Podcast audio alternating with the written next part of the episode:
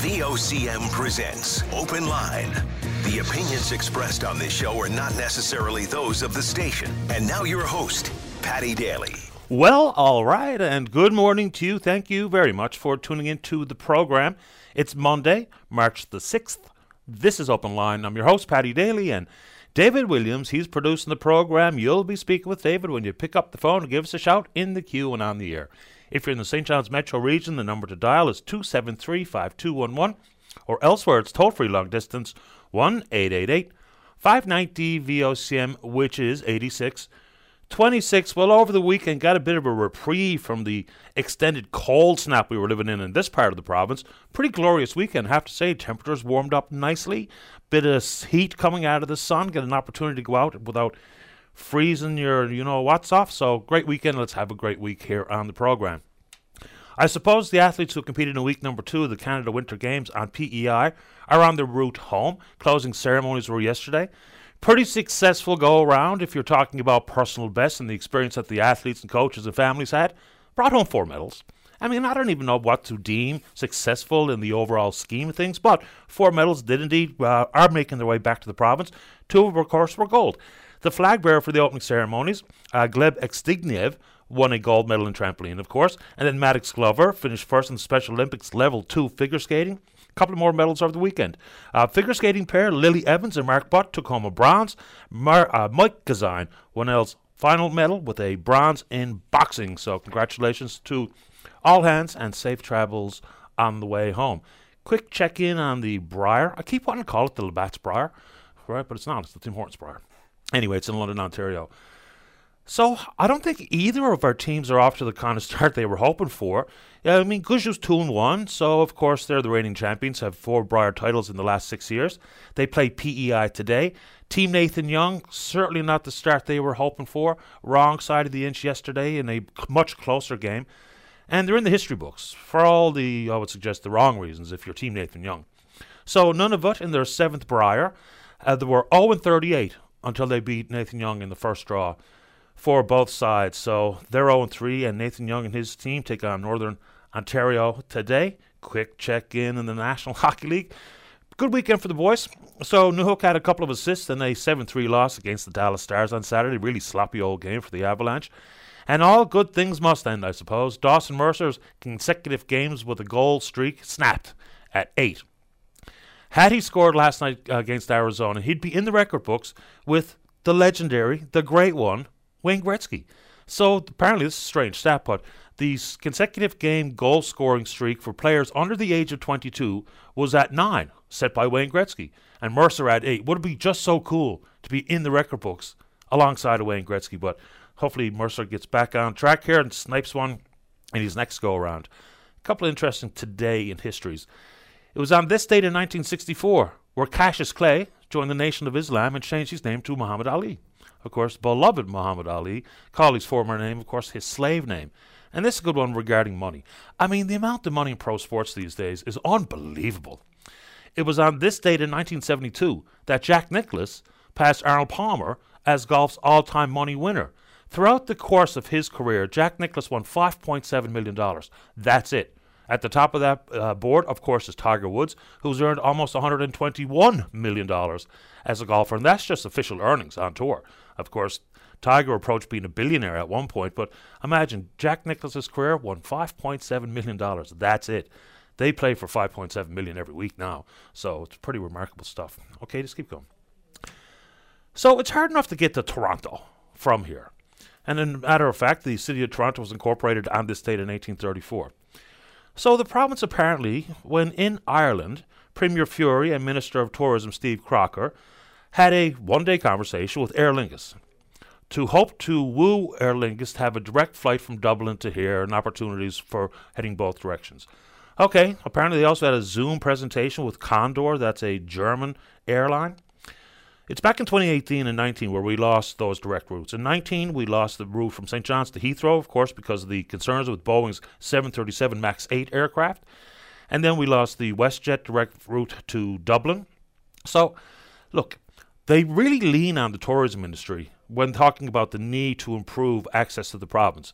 You know, no real mention and conversation surrounding what I think and many people refer to as predatory pricing, which is absolutely a problem. You kind of wonder the merit in spending so much money on tourism if we can't get people here. I would suggest it's the number one concern in a billion dollar industry, and tourism is important to this province, and tourism has the opportunity to grow leaps and bounds.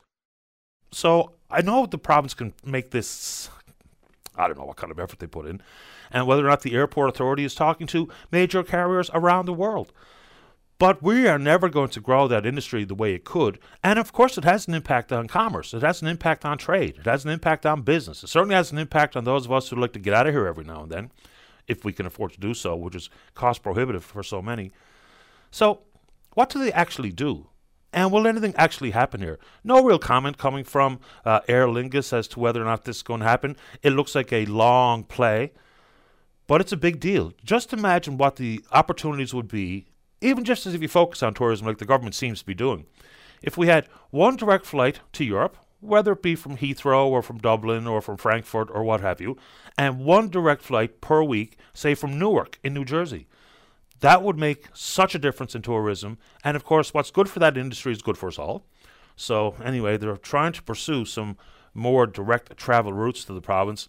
I suppose, fingers crossed, but I'd also like to know from the St. John's Airport Authority exactly what they're doing on that front. We've lost a lot of routes here in the recent past. And yes, we can indeed talk about the very dear cost of traveling inside our own province. You know, the government puts uh, some mention of the $1 million in funding split amongst Deer Lake, Gander, and St. John's in the opportunity to assist with route development and what have you. But I don't know. For some of you, travel is the least of your worries. But access to this province has a major league impact across the board. Even if you're not involved in business that does international or even domestic travel across the country, even if you're not in the tourism sector. Because if opportunities are going by the wayside because of things like travel, then that's bad for all of us. Okay, to stick with the travel for a second here. So last week, in the province announced an unprecedented, as they call it, $225 million for road, bridge, culvert work, what have you. Keen focus will be on the Trans Canada Highway. There will be some byways that will see some attention in this record setting spend by the government. We had Jim Morgan on the program last week. He's the executive director of the Heavy Civil Association of Newfoundland and Labrador. Okay, so with early tenders and money going out the door earlier, the opportunity for the road work companies to be able to staff up and to plan, of course, good for all of us. People want the roads done. Of course they do. But here's, I think, the looming question for me. You know, we did talk with Mr. Morgan about the night paving pilot program that proved to be some 30% more expensive for a variety of reasons. And there was also five different chemical compounds that were tested uh, some while back. Not really sure what the outcome of that was specifically, but you know, it really comes across as they're applauding themselves for spending so much money on road work. Okay, the roads need to be done, and in many places they are just abysmal. But there's obviously some political pressure to pave as much as possible, to spend this money to get more kilometres attended to during this roadwork season. That's all fine and dandy. But where is the cost benefit analysis of changing up the chemical compound of the asphalt? And whether it be the thickness of the asphalt, the chemical compound, the type of prep work that needs to be done before you lay the blacktop, because if we stand back, maybe they do less kilometers. Well, obviously they do less kilometers, but maybe better value for money spent. Now, I know anyone who's been elsewhere in the country, there are road issues in many pr- places that suffer the type of freeze and thaw that we do. But from where I sit, and in the vehicles that I've driven in different parts of the country, it does seem to be a bit worse here. Now, of course, I don't live full time in another province, so I can't tell you exactly how quick the newly paved roads begin to pock and to rot and for potholes to be uh, to develop. But it seems to me that it's probably in all of our best interest when we talk about value for money spent that if we made the roads more robust, as they say, with a different chemical compound that stands the test of time a little bit differently than what we do today. And that's not on the civil association crew, it's not on roadwork companies. They respond to a contract as authored by the province. So I know it sounds really great that we're going to spend all that money and do all this road work, and it has to be done. And it's going to be good news for the road building companies. But I just wonder whether or not we're the politicians maybe are bending to some of that political pressure versus ensuring that the roads are a little bit sturdier, stand the test of time a little better than they do currently. What are your thoughts on that? And on that front, especially if you're from the West Coast. Got an interesting email over the weekend from this lady who had to travel for a medical reason with one of her parents, her father. And so she was noting this distinct difference between the amount of salt and the mix between salt and rocks or pebbles or gravel to control ice on the province's highways. She says once between Stephenville and well, between Deer Lake and St. John's, she said it was very consistent. A couple of bad spots, but she said after she got through Deer Lake to continue the rest of the travel, it was distinctly different. Roads were peppered with gravel, much unlike the conditions she drove over from St. John's to that part of the province. So if you're on the West Coast and you notice that difference, you know, I wonder why there would be a change in the way the province approaches whether it be snow clearing and or ice control in different parts of the province. Is there a reason for it? I don't know. If you know more about it than I do, you should give us a call. All right. So see Cain's Quest, which is obviously a very interesting and grueling skidoo race, a snowmobile race up in Labrador. It's been paused now for weather. Some nasty weather that makes it unsafe. And they're also talking about the lack of snow in certain sections of the 3,500 kilometer race, which takes somewhere between five and seven days to complete. And also here in the weather forecast, massive rains, unseasonable, unseasonable rains coming for parts of Labrador as well. So if someone from Cain's Quest wants to give us an idea what's going on, we'd be into it. And this story was, I was tagged on social media with this one over the weekend. I'm not sure what's going on. So we're reaching out to folks now, uh, like you, in Paradise, or folks who use the, the, the, trail network in Paradise. So this fellow, Tommy Marr, he wrote this post uh, somewhere on, on, the internet. He says, To the members of the community, unfortunately, as of today, I am no longer permitted to groom the trails located in the town of Paradise. It was never my intention to take work from the town. I had the means to do what I could see, what was needed, and I was simply trying to help the community get out and enjoy outdoor winter activities. I apologize for any inconvenience to the community members and the town of Paradise. Tommy, you don't know anybody an apology. So this private citizen had the wherewithal and the equipment to groom the trails to make it much more easy to navigate for whether it be residents of paradise and folks who enjoy that trail network. So he was told he had to stop. Why? So does that mean that automatically the town of paradise will pick up the slack left behind? Because this private citizen is unable to help the community in that fashion, about groom the trails. So if you're in paradise, you want to pick that up. Let's do exactly that. I'm going to keep this story out there for a while because I think the implications are far reaching. And this regarding the human rights uh, case that was won by the Churchill family. Kimberly and Todd had been fighting this fight for the past six years, and as was deemed by the tribunal, that Carter Churchill, their son, 12 year old Carter, was discriminated against, uh, discriminated against from kindergarten to grade three. His primary, his only source of communication, well, primary source of communication is American Sign Language. He was in essence sitting in silence in a classroom with no delivery of American Sign Language, none of it being taught, and consequently, he was just there in body, not actually part of the education system. It's disgraceful. It really truly is. So, doing a little bit better now in his new setting at East Point Elementary, even though there's still some concerns with the ASL profi- proficiency of one teacher. But I think that the district now whether it be teachers, administrators, and the district, and I guess soon to be the Department of Education, with blending in the English speaking school district into Confederation Building, is what about every other student, whether they be exceptional, need to be challenged, or they need some additional supports? I think this is not only going to be a precedent setting case across the country for children who are in need of ASL education, but for anybody else who needs a support. Because if we're going to continue with the model that we call inclusive, and all of the support systems and the staffing is not in place to ensure that people have a fair shot at an equitable education, then we're failing individuals. We're failing kids. I mean, just imagine, say it out loud. We're setting kids up for failure. So I do think that that ruling has much bigger implications across the entire gamut of the school system, the K 12 system, and should be recognized by post secondary institutions as well. So Let's take that on if you're so inclined. And sometimes, you know, you just roll your eyes and go, what is going on out there? So Smith's ambulances all of a sudden were hauled out of Whitbourne. So apparently it was inability for, okay, this from Kenneth Baird, the president interim CEO at Eastern Health. He says because of concerns for the former operator's ability to meet its obligations under the ambulance services contract. What that means, don't know. So the service is now being replaced by the department, by, pardon me, Eastern Health. But here's where you just wonder what is going on. is some of the employees working on that particular ambulance service in Whitbourne, they found out about they found out about this on Facebook. What? How can that be? So I guess it happened very quickly, but sometimes the channels of communication are so deeply flawed and broken, you just have to once again wonder what is going on. So imagine you were working on that ambulance, logged into your Facebook, see whose birthday it is today, and bang, lost your job.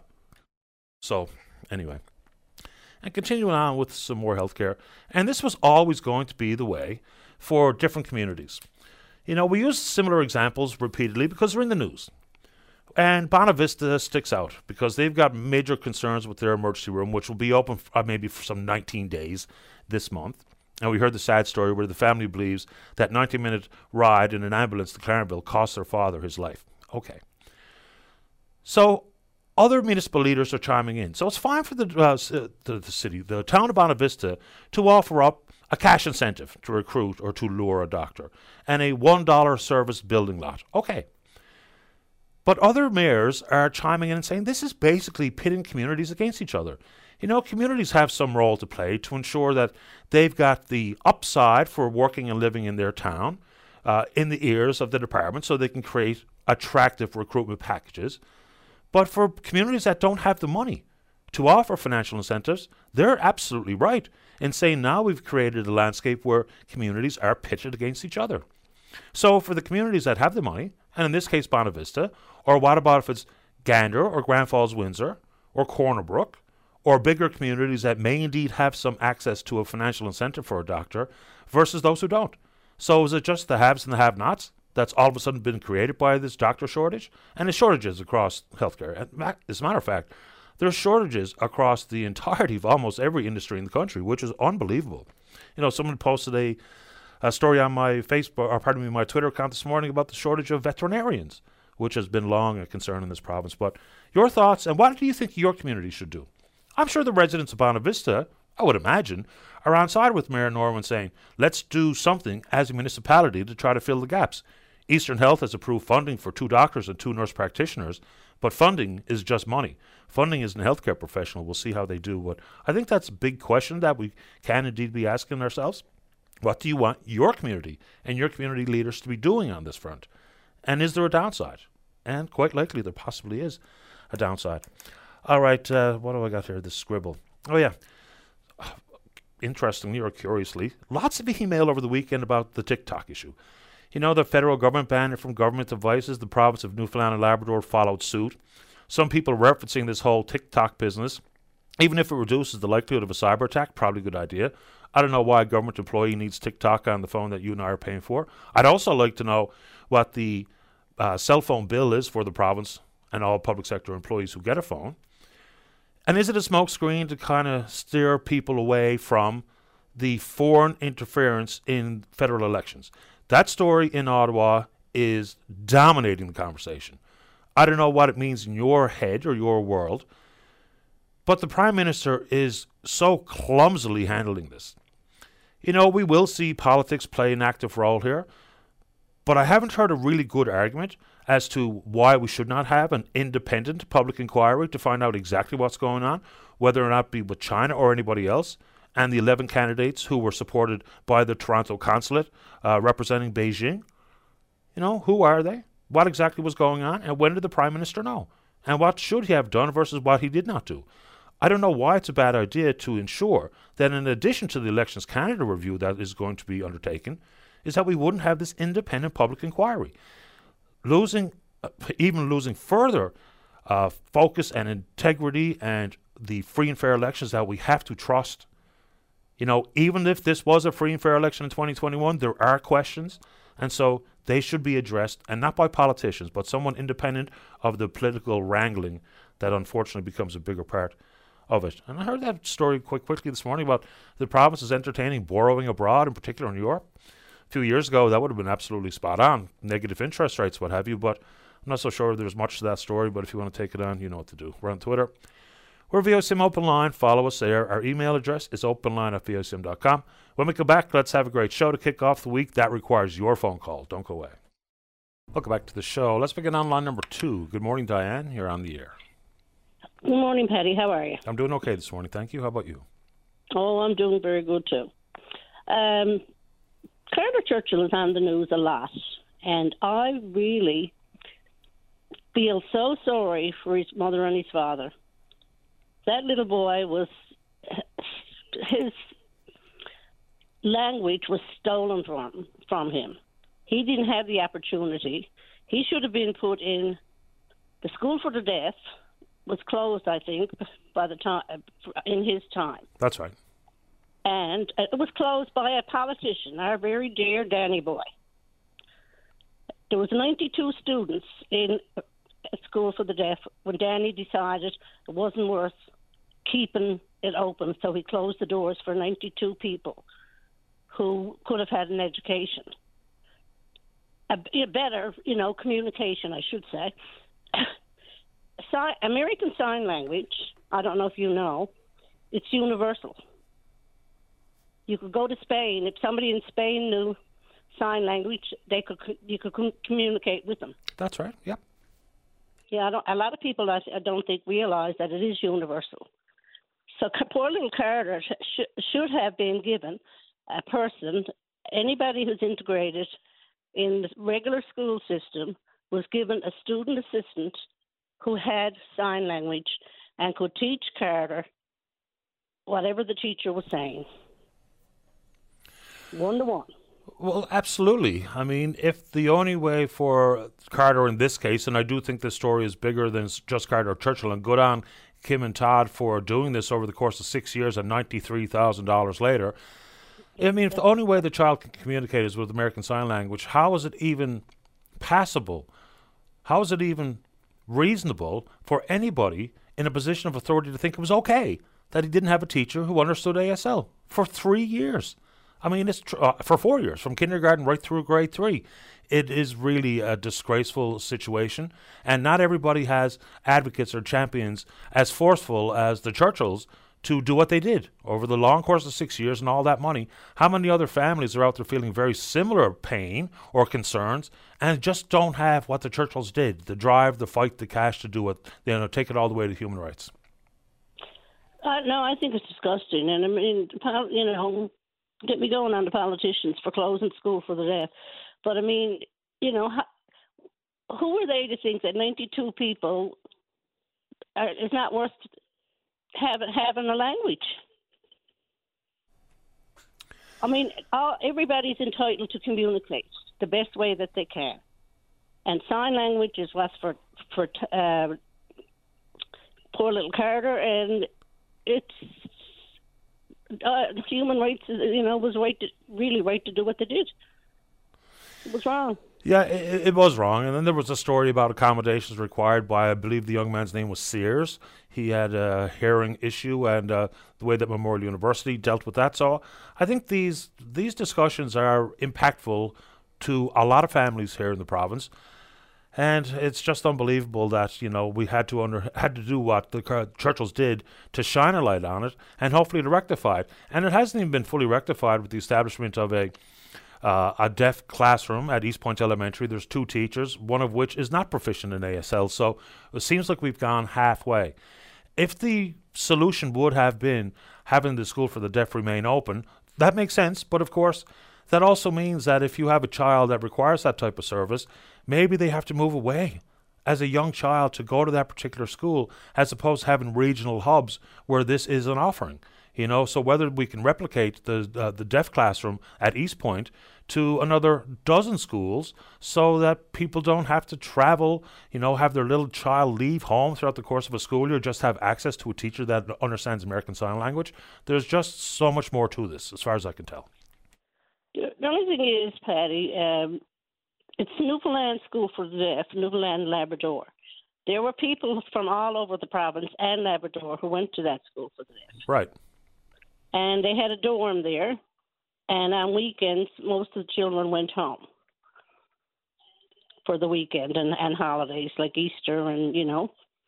Uh, but they did get their education from the school for the deaf.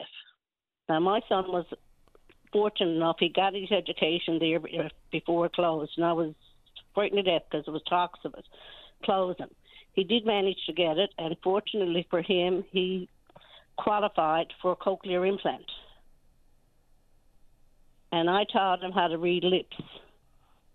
So he ended up, uh, Patty, I haven't got much more to say, but Okay. I'll, and no, I'll end this on a little chuckle. Uh, if you went, well, just say for argument's sake, just put the scenario, uh, saw something that you didn't like or whatever, and you were saying to somebody across the room, you know, look at that person over there, blah, blah, blah. My son would know exactly what they were saying because he could read lips from across the room. Interestingly enough, right? Fair enough. But anyway, um, probably not a nice statement to make, but the point is that sign language and as and is very very important, and it should never be denied to anybody um, at all. I appreciate the time this morning, Diane. Thank you. Thank you. Bye bye. Bye bye. Uh, and very quickly, as noted by someone, look, I mean, foreign interference and meddling in elections is not new. I mean, we've been talking about Iran and Russia and China to some extent for quite a long time.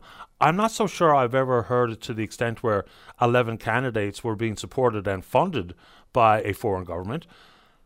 But my the summary point is that if there's not another step to this, then if people are, and of course this all be based on political ideology, if people lose faith in elections, that's bad for everyone. It doesn't matter what party you support. That becomes a really untenable situation.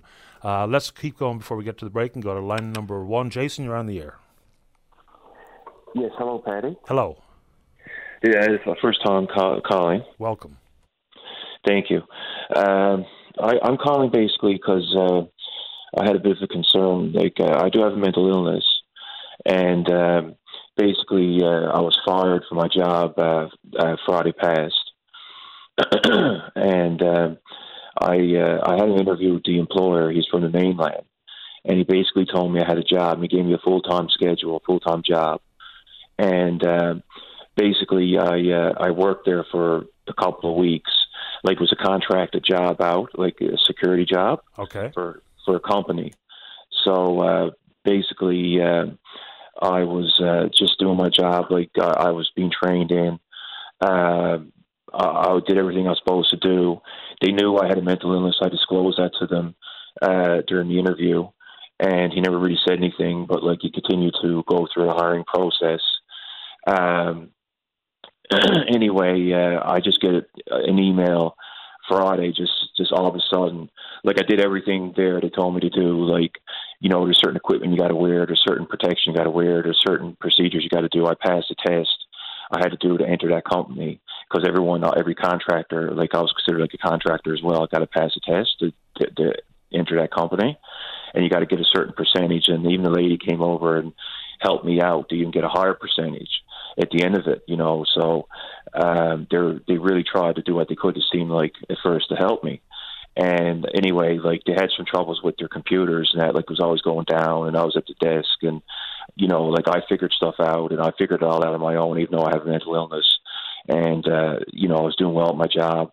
I asked permission for everything like, you know, that I needed to do and like asked questions of course because I was only there for like two weeks. And then all of a sudden Friday I get a uh, an email just saying basically, "Oh, h- hello, Jason. I uh, uh, hope you're having a good day. By the way, you're fired." Like pretty much like that. Like it was just blunt. It was just like it just stumped me, right? And and I was like, I came back with an email to them saying, "Well, like for one thing, I did tell the employer I had a mental illness, and I don't know if it has anything to do with that." And they say, "No, it got nothing to do with that." Of course, they're going to say that, but um, the lady that I was talking to beforehand like the one that was kind of overseeing me, uh, she said that they were, they were trying to implement uh, like uh, an information officer there, kind of instead of security person, like trying to like make it sound like well they don't need security there anymore. But the lady, when I came back to her and asked, well, why are you firing me? She kind of said it was something I did on the site. So she came back with a different explanation, like lady from the mainland. So like someone from this company actually called uh, the contracting company and, and report me for something. And the thing is, like, I did everything there that I was supposed to. I took my breaks the right time. I never there's times I never even took my breaks. Uh, you know, like I can't I can't recall one thing I did wrong. I was just starting there. I was just just starting my training. Uh, it was only a couple of weeks. Uh, you know, like to me, it would have been a nice gesture for them to, to at least said to me, "Sir, like you know, maybe you're, you're not doing something right." If I did do something wrong, rather than just fire me, now I feel like I'm being discriminated against because I said to them, I said, well, you're saying is not a discriminative thing, but if that's the case, why did you just fire me and not explain to me? Because how you know my disability, like, could have led me to do something that, like, I probably shouldn't have done that I didn't realize I was doing. Right. Okay. You know so you you're not quite sure the reason or the rationale behind your being let go. So what are you hoping to get out of this phone call? Is there a question you have for me, or are you looking for some guidance?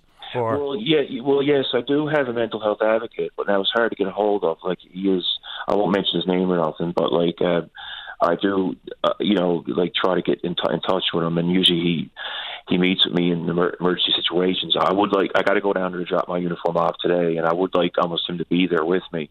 I did call a lawyer, and he's to. I got a consultation with him um, Thursday about this. I did call Human Rights, and I did call um, the Labor Board and basically, um, uh, you know, like uh, all that, what happens when you call them is you just got to leave a message, like, and they say, "Oh, we'll, we'll get, we'll, we'll get back to you probably in two weeks." You know, so like this this is is kind of ridiculous that, that they would say that, but you know, like it, it, it's it's a bit fuming, right? But like, what can you do, right? You just got to follow procedure, right? Jason, do me a favor. Once you have that legal consultation, I think you mentioned was on Thursday, let me know what happened there because whatever you know advice I could give you here might be trumped by an actual lawyer with some experience in labor relations. Because one thing, one body you can go to is the labor relations board. Certainly, no immediate fix coming from that group, but. Let me know on Thursday after you speak with that lawyer exactly what that person said, and we'll take it from there. Right. How's that sound? That that sounds that sounds fine, and uh, you know, like I, I would just uh, uh, like to be treated decently. You know, I mean, like anybody. I think like if they if I was to uh, leave them, they would want a two week notice. That's that's what they told me. They said to that to me on the phone. Uh, you know, right from the beginning, and and I think like the least they could have done to me was at least give me a two week notice rather than just like bluntly say, "Oh, you're fired." Like they, they should have been at least not so cold and callous about what they done to me. You know what I mean? Like I think that I do. you know. So here's what I want you to do. Let's go with that, Jason. On Thursday, after you Yes. speak with the lawyer, you get back to me, let me know what went on, and we'll pick it up from there. How's that sound to you? Okay? That that sounds fine. I'll give you a call, I'll give you a call Thursday, Thursday uh, after my lawyer's appointment, or or even Friday because the lawyer's appointment is around the same time. I think you. I Okay. think I'm not sure. Let's do that. Your show is on We're on till 12, uh, 12 uh, noon. twelve noon. Okay. Well, if it's before twelve noon, I'll uh, definitely give you a call back that day. Appreciate it. Thanks for this. Good luck. Oh, okay. Thanks, Paddy. Thanks so much. Bye bye. Okay. Right, bye. bye. All right, let's take a, a break. When we come back, uh, Mickey wants to talk about the town council out of Musgrave Harbour, and Judy's there to talk about St. Vincent de Paul Food Bank. They're coming up here very shortly with losing their space. I believe it's at Corpus Christi, right? So all of a sudden now they won't have a space to operate their food bank. We'll hear what Judy has to say after this as well. Don't go away. Weekdays on VOCM, it's Open Line with your host, Paddy Daly. Join the conversation each morning from 9 a.m. to noon on your VOCM. We get people talking. Welcome back to the show. Let's try line number three. Mickey, you're on the air. Good morning, Paddy. Morning to you. Uh, how's you getting on this morning? I'm hanging in there. How you doing? Uh, no, what I called about, uh, Paddy, I guess you've heard, uh, I don't know if you heard anything that's been going on out there in Musgrave with courts and councils and, you know, there's all sorts of things on the go out there in the last couple of years. Yeah, I know there was a councillor reinstated after a court decision. Yeah. Yes, yes. Now, what I want to talk to you about, Paddy, uh, last year, March of 2022, uh, what happened, uh, we had a protest out there uh, against one of the council members, and uh, the protest we had uh, was a lot of lies, a lot of rumors floating around about this protest, and uh, I just want to, I just wanted to clarify that uh, this protest was done peacefully the councillor said that the RCMP had to park in his driveway to protect them from the protesters, which was a lie, Paddy. The RCMP parked all 10 minutes, us not to impede traffic, and said that was nothing wrong of what we was doing. And so, what has been said any different? Like, uh, I'm not sure I'm Uh, following. rumors, are flying, rumors are flying around, Paddy, uh, here in the community and out of the community that uh, uh, we were aggressive and that uh, uh, the councillor's home, which is right across from the town hall, this protest took place in, in the town hall parking lot, which this councillor's home is across the road from the town hall. And uh, the rumors are flying around that this councillor was actually afraid in his home and that uh, RCMP had to park in his driveway to keep us off his property. What were you protesting? Uh, we were protesting. It all started there, Paddy. Uh, this councillor took a letter that a person had uh, written and sent to our town office with concerns, uh, which was, I guess, was about this councillor. And this councillor took this letter home, posted it on his personal social media page, more or less to shame this community member. And so Uh, what's the, what's this all about, though? Uh, give me a little bit more context so I can wrap my mind around it. What was the complaint about a citizen about, or the councillor, or what have you? Just so I know what we're talking about. Okay. Uh, I'll just. Hello. I got on. I got on social media. That was back in March. Uh, this councillor had a letter that a person of the community sent to the council, a letter of complaint. Okay. So this councillor took this letter, posted it on his own social media page with a song written above it to more or less shame this member of our community. Are you, are you following or are you lost? Yeah, I suppose, but I mean, when I don't know what, even what the complaint was about, I, I guess it's just uh, it's fairly vague. But your your summary point here this morning, Mickey, is that uh, the the essence of your protest and the fact that you weren't aggressive and you weren't putting anyone in danger and you weren't spreading fear. That's what you want to clarify here today. Am I right? Yes, I- I'd like to clarify that because it seems like uh, there's no one phoning in about what's going on out there in Musgrave because, I mean, there's a lot more to this, but I'm not involved with a lot of it, but I was involved with this protest, right? Okay. Well, as long as look, people have the uh, right to assemble and to protest, there's a right way and a wrong way to go about it. And if you're saying that it was peaceful and you had purpose and nobody was being uh, taunted or threatened or anything, fair, fair enough by me, Mickey. Yeah, I, I just want to clarify that up, right? Oh, I appreciate that this morning. Anything else quickly? Uh, yeah, now this councillor was on a podcast the other night. I just want to clarify. Uh, he said that uh, the reason uh, get get into the Vax Pass thing. He said the reason that uh, our town uh, put in this bill for a Vax Pass to enter chambers was to get rid of him, which was two other council members that wasn't vaccinated at the time when they passed this bill. Okay. Okay. No, I just want to clarify that too, right? I appreciate the information and the time this morning, Mickey. Thanks a lot. Okay, thank you. You're welcome. Bye bye. All right, uh, let's go to line number two. Judy, you're on the air. Hello. Hello there. Hi, it's Judy. Welcome to the program, Judy. Tell us what's going on over at the food bank.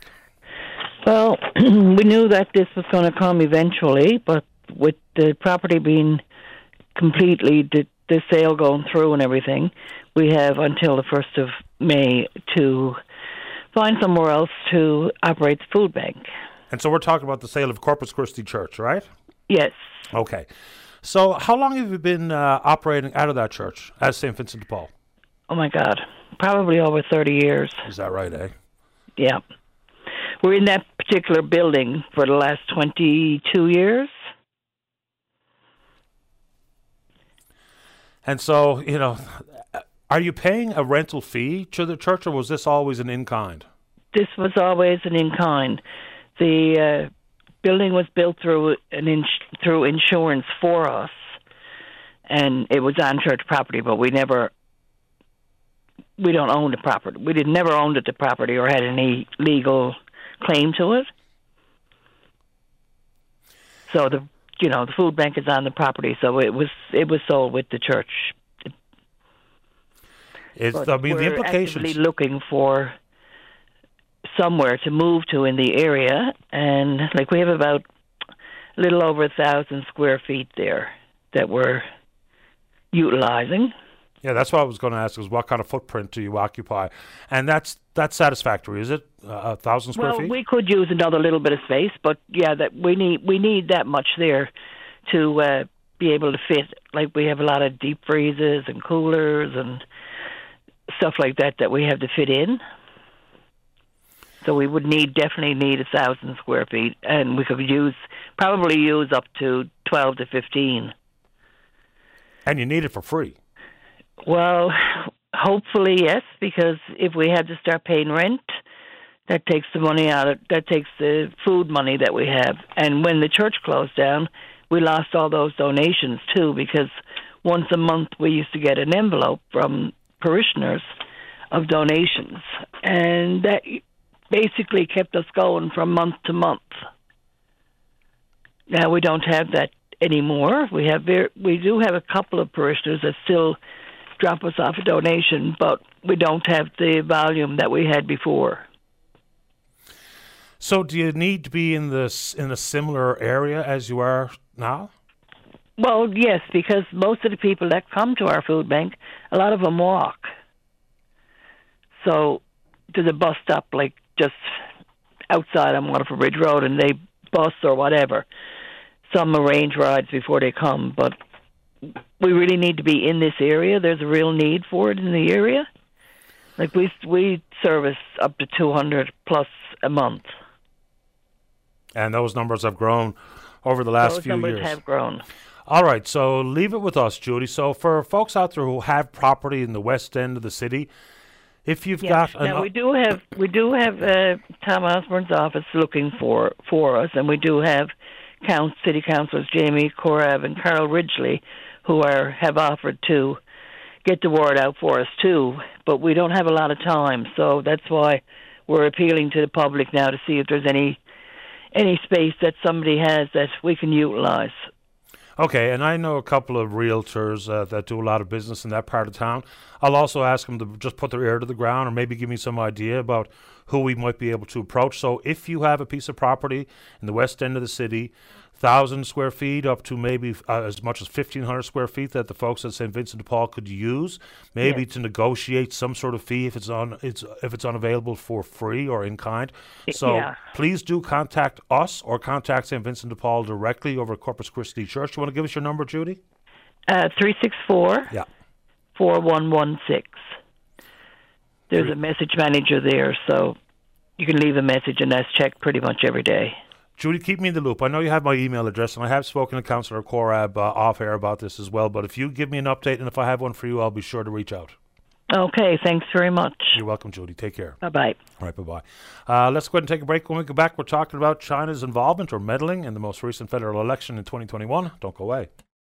Welcome back to the show. Let's go to line number four. Colin, you're on the air. Good morning, Mr. Daly. How are you this morning? Not too bad. How about you? Pretty good, thanks. Wanted to uh, get into the uh, controversy surrounding the Prime Minister and the uh, fallout from China spying on our federal elections. Uh, specifically, uh, I want to start off with uh, Mr. Trudeau is just steadfastly refusing to call a public inquiry into this matter, and and the question: the longer he keeps doing that, we're, we're maintaining that position.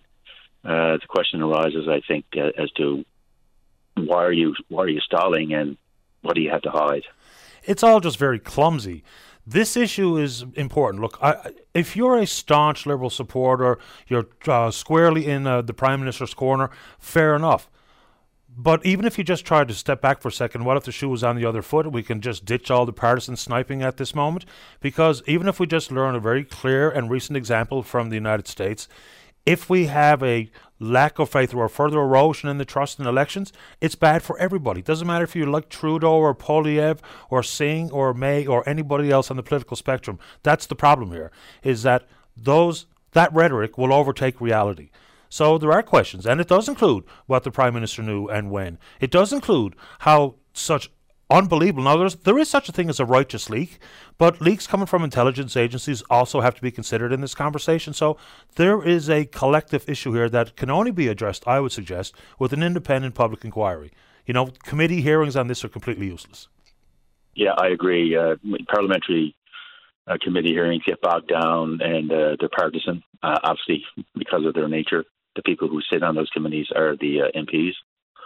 And um, you know, I, I, think we need to look at a broader um, picture here of our intelligence services in Canada, given uh, that over the last 20 years or so now, with the advancement of artificial intelligence and uh, algorithms and and uh, quantum computing and things like that, I think we need to revisit uh, the whole CSIS Act, which was uh, formulated in the early 1980s, and CSIS was came to being out of a, a Royal Commission of Inquiry also.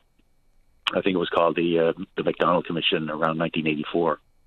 So CSIS uh, has been in existence now for almost uh, 40 years, but I think we need to uh, revisit the whole intelligence apparatus in this country, and uh, specifically, I think we need to have a foreign intelligence service uh, operating on behalf of the government of Canada, much like the Americans have the CIA, and the British have the Secret Intelligence Service the SIS, also known as uh, MI6. Right. You know, intelligence and intelligence gathering and sharing. I mean, we're a member of a group called Five Eyes. So that's Australia, Canada, New Zealand, the States, uh, and UK. And, you know, the world is changing so quickly, and it's interesting that, you know, updating and modernizing uh, legislation, whether it be governing CSIS or otherwise, technology is moving forward at a breakneck pace. Yep. Now, I don't know, I can't speak to exactly what goes on in the intelligence community because it's very much cloak and dagger to this day. But legislation regarding technology, how we use it, who's using it, who's offering it, what they do with data, how it's disseminated and stored, these are things which the governments are really moving at a snail's pace when technology is the exact opposite. Yeah, you're, you're exactly right. And, uh, you know, our lack of a foreign intelligence service, uh, we don't have, uh, uh you know, human assets uh, in foreign countries gathering intelligence on behalf of Canada.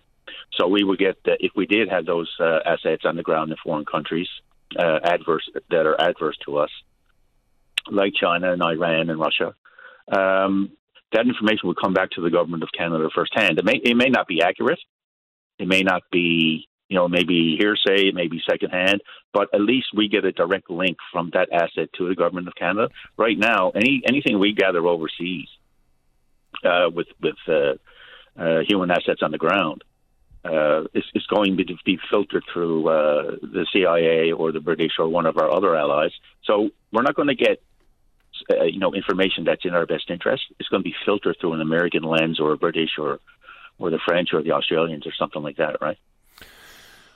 I suppose I don't pretend to know exactly what goes on inside that world. My spycraft is rusty, so I, I just don't know. But I do know that you know, even if we just look at specifically, look, meddling in elections and attempts to meddle have been long a part of the uh, electoral reality here in the States and in the UK and in Germany and in Canada. It's this one just takes on a different air. And I think it's because basically the American experiment here, we can learn from them a very clear lesson. If you allow these stories to go uh, uninvestigated in a proper fashion, in a proper form, then people are just going to believe what they want to believe. And unfortunately, that'll be based on what party they support. And that has a widespread negative impact on the electorate. We already have an apathetic population. So if we just add to that, by refusing to address this in what, what I think would be the appropriate form, then we're just making a problem that's going to have a pro- that's going to make it a uh, an issue for every single voter, regardless of who you support. This is a it's not a 10% of teapot. This is a reality that can't be dealt with. And the Prime Minister should probably stop trying to clumsily tiptoe around this one, you know, for the betterment of the d- democratic institutions. Forget their own political failings and political aspirations. And I know that they won't do that because that's their role in life as politicians, but that's going to hurt us. I'm telling you, if you look down the road, that is not going to be helpful. Uh, last word goes to you, Colin. Yeah, I agree with you. It's uh, his refusal to call a public inquiry and put uh, everything under the spotlight. You know, um, only only will uh, give rise to misinformation, disinformation, and people will start drawing their own inferences from the from the information or data gap. You know, if they're not getting the information, they're going, people are going to start making this up, and then and then the Chinese and the Russians and other malign actors uh, will start putting stuff on the internet and and through other means to fill in those gaps for us. Oh yeah, absolutely. You it's know? just too easy. And and not all this stuff is going to be uh, put out in the public. If he calls a public inquiry, uh, it'll have to be all these people involved in that will have to have top secret security clearance. But uh, and not and obviously not all of this information is going to be made public. But there's stuff that's not made public, at least we'll have people in there with, with the clearances and with the credentials to uh, to filter through this information and, and give a give a uh, an unclassified report to the Canadian people. Right? I appreciate the time. Thank you. Thanks. Bye, Colin. Bye now. Uh, and the story is bigger than just the Liberals or the Tories or the Dippers. And on this front, you are going to hear from the NDP more and more about walking away from their supply agreement that they have with the federal Liberals. Maybe that'll be what pushes the government over the top to do something versus just what they're banging this around as if it's a big nothing burger, as people say. And maybe it is in large part. I don't know. But I'd like to know. I think we all should know. Let's take a break for the newscast. When we come back, we're talking about gas. And there's a caller looking for an update, uh, a call from Peter about a lease. And then someone wants to talk about the Churchills as well. And then we're going to speak with you on the topic of your choosing. Don't go away. Linda Swain has entered the chat. Your calls on the drive home. News Talk on VOCM. Welcome back to the show. Let's see here. Let's go to three. Linda, you're on the air. Good morning, Paddy. Good morning to you. How goes the battle? It's a battle. it's the battle. I got a couple of items. Uh, one, the first one, Pierre Poilievre. Uh, uh, with his advertisement there, he says that uh, if he wins the election, the next election, he will cancel the gas tax, Carbon tax, yep. carbon tax, right? Yep. But he doesn't say when. Well, I don't know when. Uh, He's years, one year. he's certainly running hard on it. I would imagine if the, the Conservatives are successful, that you'll see that carbon tax go by the wayside very quickly. And it, you know, it's probably going to be a winning message in some people's minds. I will add, though, in the last federal election, some 66 or 67 percent of Canadians voted for a party with a climate plan. So it's one thing to axe the tax, as he says in the commercials.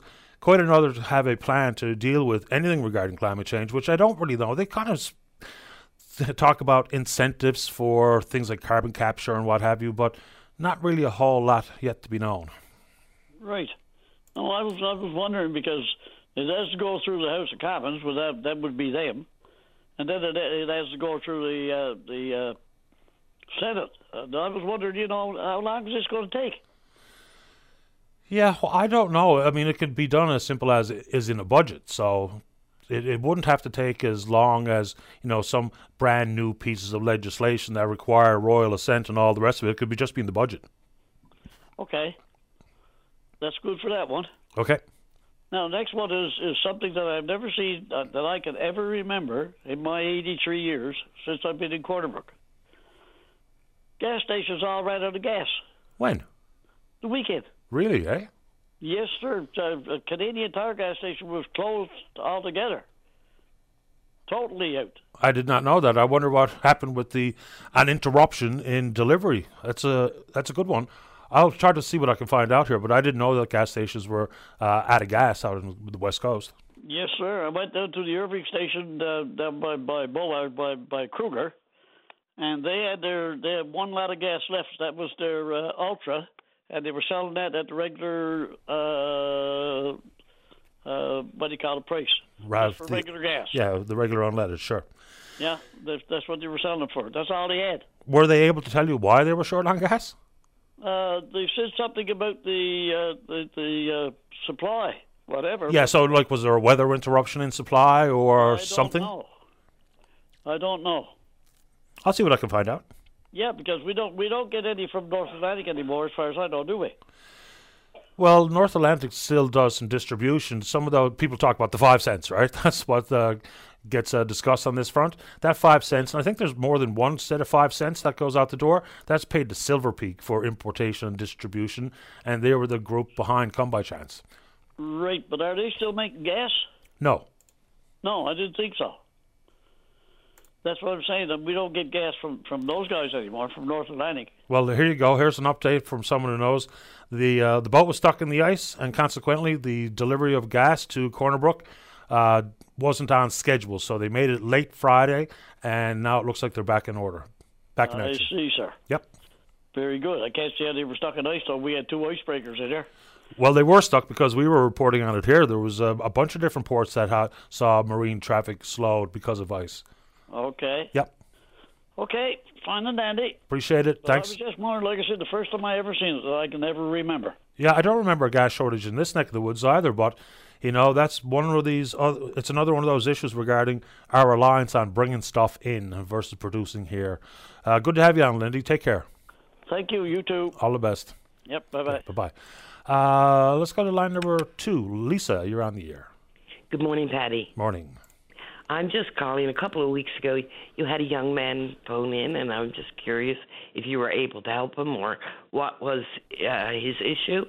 Um, he's he was very upset, and uh, he was trying to, I guess, uh, discuss what was going on. I, I couldn't get out all the details, whether he was nervous or had some type of, you know, verbal dyslexia. I don't know. Like he just couldn't tell you.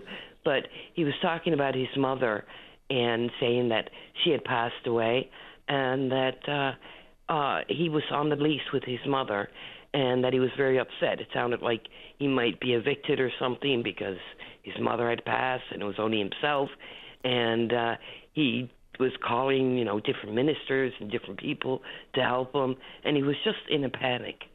And you were asking him to clarify and the poor young man just couldn't I guess in his was seemed upset. Yeah, I remember the call. Get it out.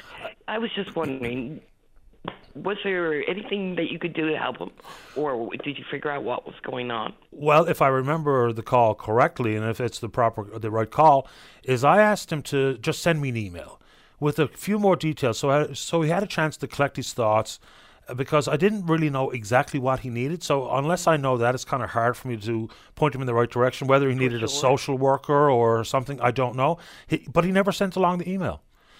Yeah, And if he does, I will absolutely follow through. He's he said he would, so I don't know what the status of that is because I really didn't know exactly what he was getting at. Well, And sometimes people with communication problems, they just can't get it out. I get know? it. Yeah. And uh, I was just wondering, you know, whether you know he could send you something in point form or something like that, just to figure out. Because I have to tell you, I cried when I was listening to that young man, and I don't know why, but it really got to me. it got to me too. Like many of the calls that I field here, uh, do the exact same thing to me. So I will like Stephen. I believe his name was Stephen. If I Peter or Stephen? Okay. I thought it was Peter. Peter or Stephen, Yeah. if you're the gentleman who made that call, please do follow through with an email because I absolutely will do what I can for him. So, uh, you know, I just need a couple of more details about, and he doesn't have to offer any more uh, personal information than he's comfortable with. That's completely up to him. But if he sends me that email, I can guarantee Elisa that I'll follow up with him. Yeah, because it worries me, you know. Me too. It's, it's, you know, I look at it, Paddy, and I say, that is tomorrow's homelessness. You know, that is someone who's going to end up, if someone's not there to help him, whether he has some type of learning disability or some type of, I'll put it as verbal dyslexia, you know, he can't communicate, um, it just worries me. And, you know, this is where we are, isn't it? We like, you know, today they're okay, tomorrow they're on the street. A hundred What do you percent. do then? And you can't. It's harder to get someone back off the street, I'm sure, than it is to keep them off the street. And you know, a country, you know, when you're looking at the possibility of homelessness for some of these people, for people, um, you know, it seems like there's not a lot of hope. And when a country doesn't have hope, what do you have? Right? Yeah. So I, I worry for for people like that. Yeah, you make a good point. It's uh, harder to get them back into a uh, safe, uh, healthy place to live versus you know just do what we can to keep them there before they end up on the street. So maybe what I'll do, maybe some of the pressure of being on the radio live also contributed to it. So I suppose maybe I should call him back and see if I can't get him. And, ho- and you know the email would be helpful then because uh, then I could help connect him directly with folks who might be able to offer him whatever type of supports he actually needs. So I appreciate you putting that back on my front burner, and I'll follow up. I'll, I think I'll give him a call after the show anyway. But if he's listening, please do send that email so that I can do the uh, required follow up. Thank you, Paddy, because I don't listen. I don't have time every day to listen to the show. So I was just wondering if anything had come about it. But no, I, you know, I think that would be really, really cool if you could do that. yeah, I just need more info, like I said, and I will do what I can. Now, I, of course, I hesitate to make anybody any promises on that front, I but I do follow up as much as I possibly can throughout the course of the day and the week. So thanks for this. Appreciate this, Lisa. No problem. Take care. Thank you, Paddy. You're welcome. Take care. You too. Bye bye. Uh, very quickly before we get to the break, I want to give a quick shout out and a happy birthday to Dorcas Upshall. She's out in Little Harbour East celebrating her birthday today. Apparently, she listens to the show all the time. So, Dorcas, hope you have yourself a terrific birthday.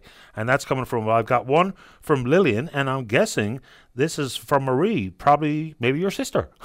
Let's go ahead and take a break. When we come back, we'll talk about transatlantic flights, the Churchills, healthcare, and whatever you want to talk about. Don't go away. And welcome back. Let's go. Line number one, Vic, you're on the air. Good morning, Paddy, and your listening audience. Same How to are you. you this morning? Very well. How about you? Very well, thank you.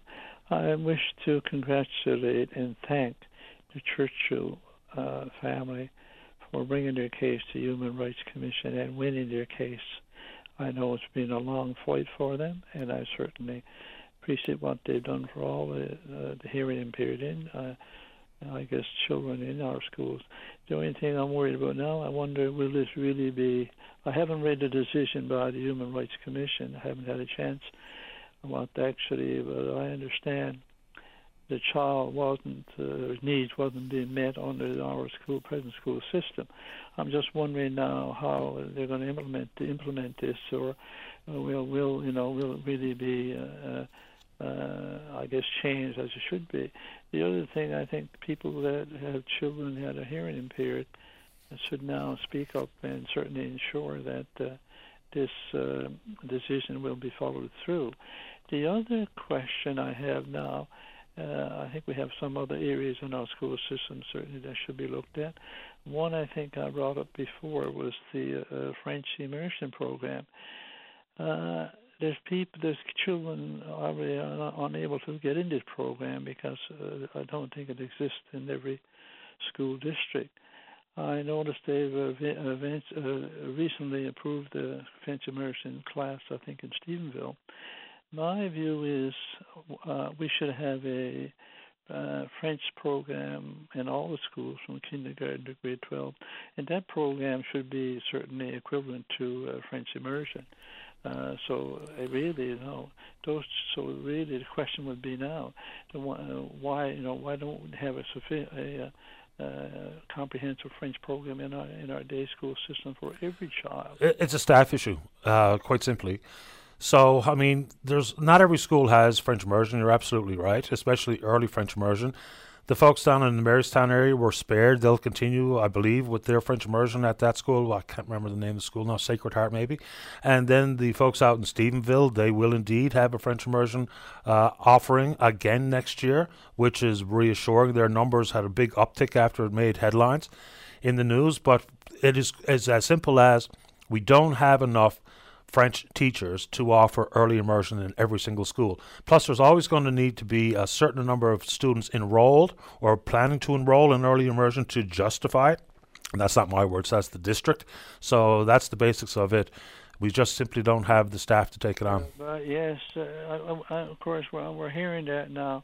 We're hearing too much in Newfoundland, but we don't have this. We don't have staff for this or that. Well, I mean, realistically, if you only have one child who wants to have early French immersion, you probably can't have a French immersion program.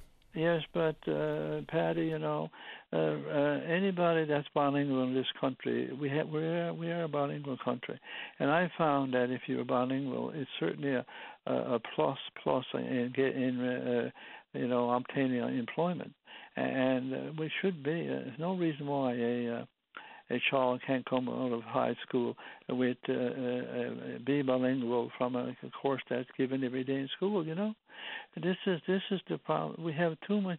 You know, every we're making excuses on everything. I heard the, the comment this morning. I think uh, the school in Fogo uh, had shortage of staff. They can't. They I think they couldn't open.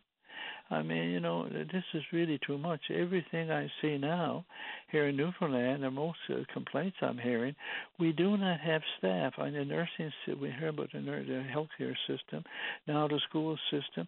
I mean, I all, we also had some cutback or lack of funding. I think there was some reduced funding in our in our libraries here in Newfoundland. Heaven forbid. Why are we back going? Why are we going back back to the pot other days? We need to be. be our, we cannot have enough education in, in Newfoundland. Yeah, okay, but the Department of Education or the Minister of Education come off it. You know, let's let's let's let's get on the ball and and, and get you know our kids or children educated. You know, and that also applies to. I see a comment from a university professor in the Department of the Faculty of Education at MUN. Well, I think MUN has to get on the ball too in the Faculty of Education see why uh, the first year students in math are not doing that well uh, in Memorial University. You know what I mean? That's been going on forever since I. Okay, Vic. All right, it's been going on since I took math 1010. More a- people failed it than Okay, passed Okay, the it. Faculty of Education at Memorial University are producing teachers, aren't they? So if you got a problem within the school system, you had to look at the Faculty of Education. What kind, you know, what what what's the caliber of, of uh, uh, education students they produce, and also. I don't think it's a caliber issue, but you can't force people to get an education degree. Uh, and I do think there is legitimacy to, you know, needing X number of students to sign up for early immersion to create an immersion program, because you'll have a well, full. Okay, uh, well, I'm not speaking of the, emer- I- the emer- Let's do away with the emergency pro- French program and have a, a comprehensive one in in the day every in, for every grade, in the, in, the, in in in from grade kindergarten to grade grade twelve. That's my that's my view because what you're doing now, you're still still, to my point of view, the emergent the emergency French program is really uh, they're discriminating against the, the other students because I understand the students couldn't get into it. uh, Well, it's not all across Newfoundland. So, my point of view, if you can't have a, a French program for every stu- student in Newfoundland, you shouldn't have the emergency French program. This is my view. It's the same applies to the. Uh, uh, I think I've been on open line several times, and certainly the NDP opposition leader, who's now retired, about the uh, uh, school for the deaf. They should have never closed that school. So Oh, what, you okay. know, you had to point. that We had to get a, get a look at look at the Department of Education, and uh, for them to also cut back on the funding in, in the library. I mean, really, that's really a, rec- a regressive step. You know, so in a minute, and I, I well, the minister, I wonder who the minister of Education is now, but certainly, I mean, I was I was shocked to see that they cut back on library funding here in Newfoundland. Heaven forbid. Yeah, that was a while ago, and that got us a huge yes, negative I'm reaction. that, Vic, I you know- appreciate the time. I'm going to take And another call here now. help. Bye now. Take care. Bye bye. Uh, let's go line number five. Sheila, you're on the air. Good morning, Paddy. How are you? Not too bad. How you doing? Good. Good. Paddy, I just wanted to bring something up because I know this is in the news on CBC News again today about the Newfoundland government trying to lobby airlines on the other side of the pond to pick up the routes like from here to Ireland or England, you know, the UK. And in the article it said that Furey and Steve Crocker, who's the Minister of Tourism, I think, were pitching Aer Lingus That's and right. Condor, and Condor, which is a German airline, I understand, to sort of you know think about picking up those flights. Anyway, so it was this fall, and I was reading in a UK newspaper about this new airline that was going to start flying out of Ireland to it was it's called Fly Atlantic. That's the name of the airline. Belfast based. It would be flying from Belfast up along the eastern seaboard of Canada and the United States. I thought, wow, this is great, right? And I actually emailed the CEO of that airline to ask him, like, do you think YYT or St. John's would be added to that, their flight plans? And he said, well, everything's under development at the moment. It's all on the table, blah, blah, blah. But he was engaging, you know, he, he went back and forth on it a little bit. So all to say, this morning when I saw this article, I emailed Steve Crocker, and I sent him that same article that I read a few months ago. I think it was November, and also the CEO of um, Atlantic. His name is Andrew Pinn. His email his contact information. I just don't want this to be another missed opportunity, Paddy, because it takes a long time for airlines to decide to put delay on a flight. It's not just a snap decision. No, and it does require. Uh, it does require more established airlines sometimes to pick up a route, especially when we talk about the potential passenger volume that we can provide here. So I don't know if Fly Atlantic, you know, is going to consider what, in the big scheme of things, is a much smaller international airport than other options they have available. So we'll see. And Condor, I mean, they're already doing direct flights from Frankfurt to Halifax and other Canadian cities. So they're in the business. Aer Lingus, of course, is in the business and has a long established track record. I don't know much about uh, Talk Atlantic, but I'll be happy to have another no, look at it. Fly it. Atlantic. Or fl- Fly Atlantic. Fly Atlantic, yeah. And uh, they're they're sort you know, they're developing where they're going to go, and of course, there's always cost benefit analysis to it. I remember when WestJet pulled the St. John's Dublin flights off nobody was felt, felt sadder than me. I took that flight many times, enjoyed it every time. And I uh, emailed the uh, he was CEO of WestJet at the time to express how disappointed I was, and why did they do that? He said simple. It came down to numbers. There weren't enough bums getting in seats at the Torbay Airport to, to for them to justify landing here. Yeah, the are you talking about WestJet Dublin? Yes. Yeah, the seat count went up year over year. Sorry? They sold more tickets on that flight year over year, all the way up to when it eventually ended up in Halifax, and they've since lost it now as well. Yes, I know you can't get out of Eastern Canada to Europe at all. As far as well, that's a lie. I think there's a flight out of Halifax to Heathrow every day. I think. Uh, the flight from Halifax goes to uh, Gatwick. I know because I took it over the summer. Okay, they go to Heathrow too, Paddy. If you go on on uh, you know that departures arrival thing with Halifax Airport. It does say Heathrow. Maybe Air Canada, but uh, WestJet only had provided service to Gatwick. Well, at, at, least that was the case over the summer when I booked yeah, no, that. that flight. was Air Canada. You're right. Yeah. It's Air Canada. There's a daily flight too. You're flying over Ireland to go to England, right? You're still backtracking if you go to England to get to Ireland. Yeah, I mean, even just going to Halifax to turn around and go to Europe, you know, flying over your own home is kind of frustrating. Uh, the time before well, that, when we did it, we went to counterintuitive for traveling, right? Pardon? I said it's counterintuitive to travel to backtrack, like to go fly to Toronto to go to Dublin makes no sense to me if I'm in St. John's, right? Understood. I've experienced it. Uh, I appreciate the time this morning. Anything else, Sheila? That's it, my friend. Thanks Talk for the call. soon. Thank you. You're okay. welcome. Bye. Bye bye. All right, uh, so a couple of quick ones. So gas was in short supply in many spots. Listener says that they ran out of gas in Deer Lake, La Scie, Bayvert, Badger, Burlington, Middle Arm, just to name a few, and of course all because there wasn't a tug to help the tankers land with the ice conditions. Okay, uh, let's take a break. When we come back, we're going out to Bonavista. Don't go away. Got plans for midnight? Bring your VOCM along with the best soundtrack for every night, anywhere. The VOCM All Night Show, midnight on your VOCM. Welcome back to the show. Apparently, Cain's Quest, which was on hold because of weather, is now back on the go. The rain is holding off. Let's see here. Where am I going? Line number six. Say good morning to the PC member for Bonavista. That's Craig Pardy. Craig, you're on the air. Good morning, Paddy, and thank you very much for taking my call. Happy to do it. Before we, uh, before I raise and discuss the healthcare um, uh, on the Bonavista Peninsula, I'd just like to give a shout out to all those athletes from Newfoundland and Labrador competed at the um, the, the Canada Games. And in particular, I just want to focus on our bronze medalist skaters that um, have connections or are from this district.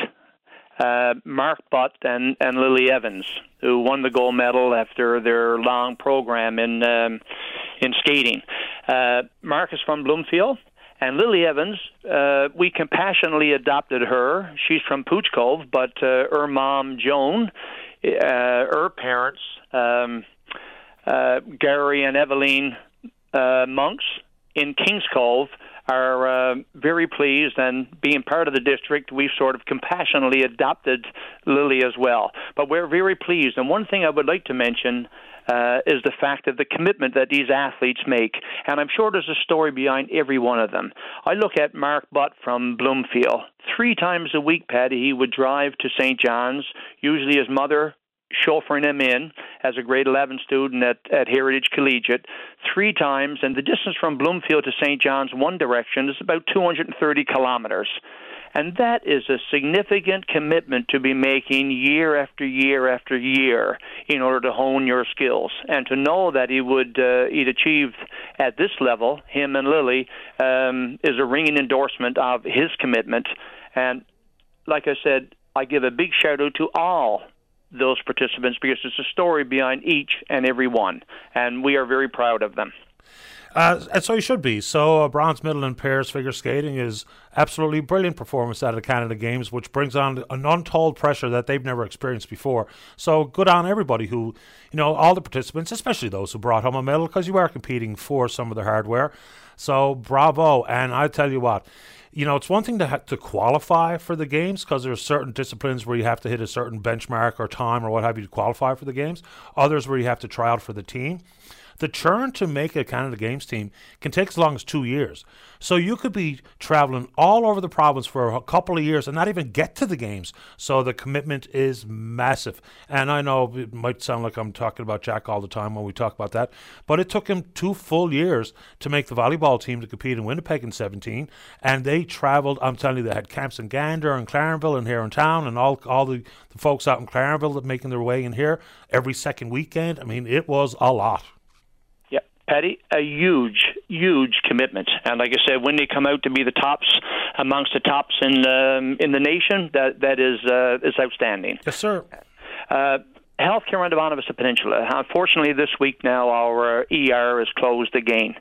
Uh, Paddy, we all know it's complex recently on Wednesday night past, uh, the rally line organizers had a public meeting 450 to 500 uh, people that shared stories. They range from all over a region that uh, of about 8,000 population of which this hospital serves.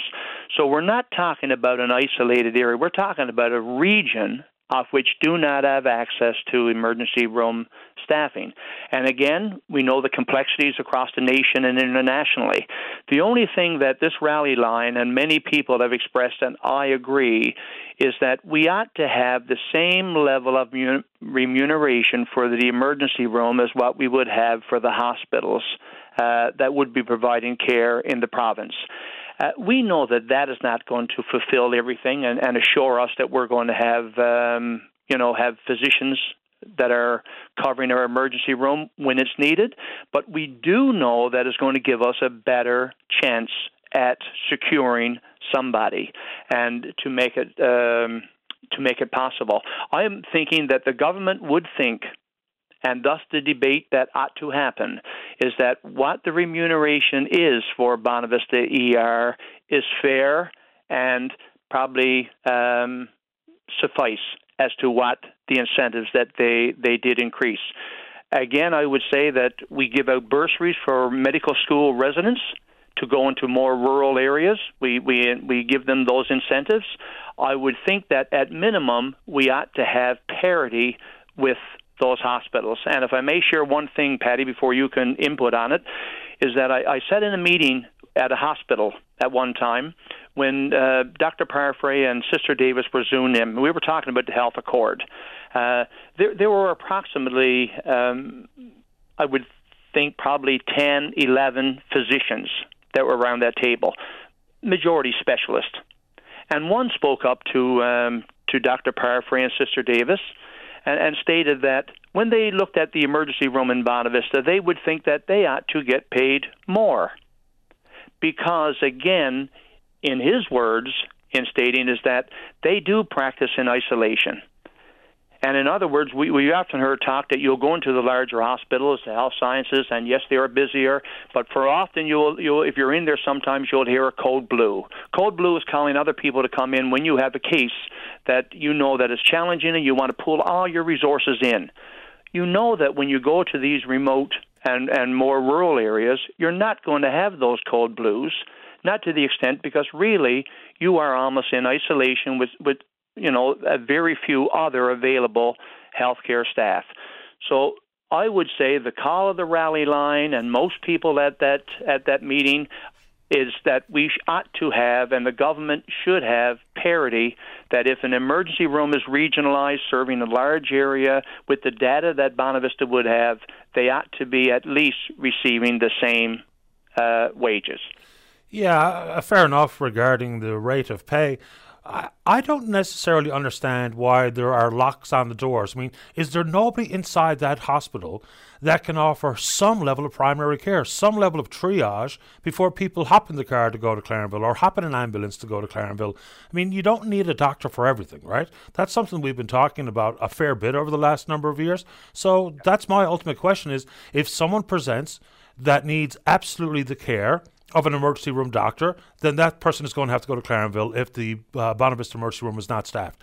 If they just need just if they need the services of a nurse practitioner or a licensed practical nurse or a registered nurse, there some of them are there. So why is the door just completely barred as opposed to we do some actual triage before everybody in some form and in some mode of transportation ends up in Clarenville? If we put other healthcare um, um, residents that would be in a, in a spot in order that are going to face some of the more serious cases that would come into the emergency room. I know it's a daunting and especially if you know that you haven't been trained to the full degree, like if you haven't had the airways training, which I think would be a standard uh, necessity in order to operate in an emergency room. But when you state, do we have to be able to treat and enhance um, the level of care that we would have, or give those people that are coming to the locked door a better chance? Yes, indeed. But that's something that's got to happen, I think, provincially that we need to have a look at. Uh, we look at virtual links that can immediately hook up to a, a, a virtually an emergency room physician. Uh, you can have that in every facility, you know, without locking the door. And another thing, Paddy, I think was a good thing in the health accord that they looked at. You would have, uh, you know, we know that if, you, if you're coming from Trinity to Bonavista Hospital, you've got 53 kilometers to get there. You've got to wait for an ambulance. In the Health Accord, we'll have an advanced care paramedic that will be on an ambulance. That's what the vision is, and in the Health Accord. So therefore, they would link in with an emergency room physician, and in your home, and even in the ambulance, you will have uh, care started and critical care that would be uh, would be necessary in a lot of these cases. So I would think it's something the province would need to look into to make sure that listen, I think where there's a will, there's a way. Someone asked me the, uh, this weekend, uh, could an advanced care paramedic operate an emergency room? Uh, good question. By credentials, I, I wasn't sure. Uh, by credentials and accreditation, I, it's probably no. But I still think there can be some primary care, Yes. maybe not all, not all, without an emergency room doctor, which is a specialized area of medicine. Uh, Craig, I appreciate the time. Thanks for this. Thank you, Paddy. Take care. Bye bye. Bye. Craig Pardy, the PC member for Bonavista. Let's go get an update. What's happening in Labrador? The 3,500 kilometre trek as part of Cain's Quest with the chair of Cain's Quest. That's Chris Lacey. Hi, Chris. You're on the air. Hey, Dad. Paddy, how's it going? Uh, awesome. You? Uh, stressful but awesome. yeah, better now. So, are the snowmobiles back out in, in, in, action? They should be any minute if they're not yet. We gave the release to go ahead at 10 o'clock, so as their times come up and uh, based on layovers and, and hold-ups and stuff, they'll be going out any minute now. So, what was holding them back? Was it the rain in the forecast? Uh, the rain was part of it, but the deteriorating conditions in the nighttime and the not being able to see obstacles and stuff ahead of you, the wind conditions causing the to see ice to be breaking up and causing other things and obstacles downstream. So it was a whole conglomeration of things that we took into consideration to make the the decision to post, postpone until daylight.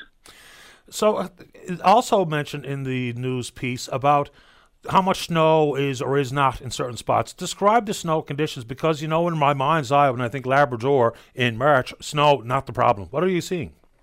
Uh, so locally for us, snow it has been way down from where we normally have. We our total accumulation is definitely way down.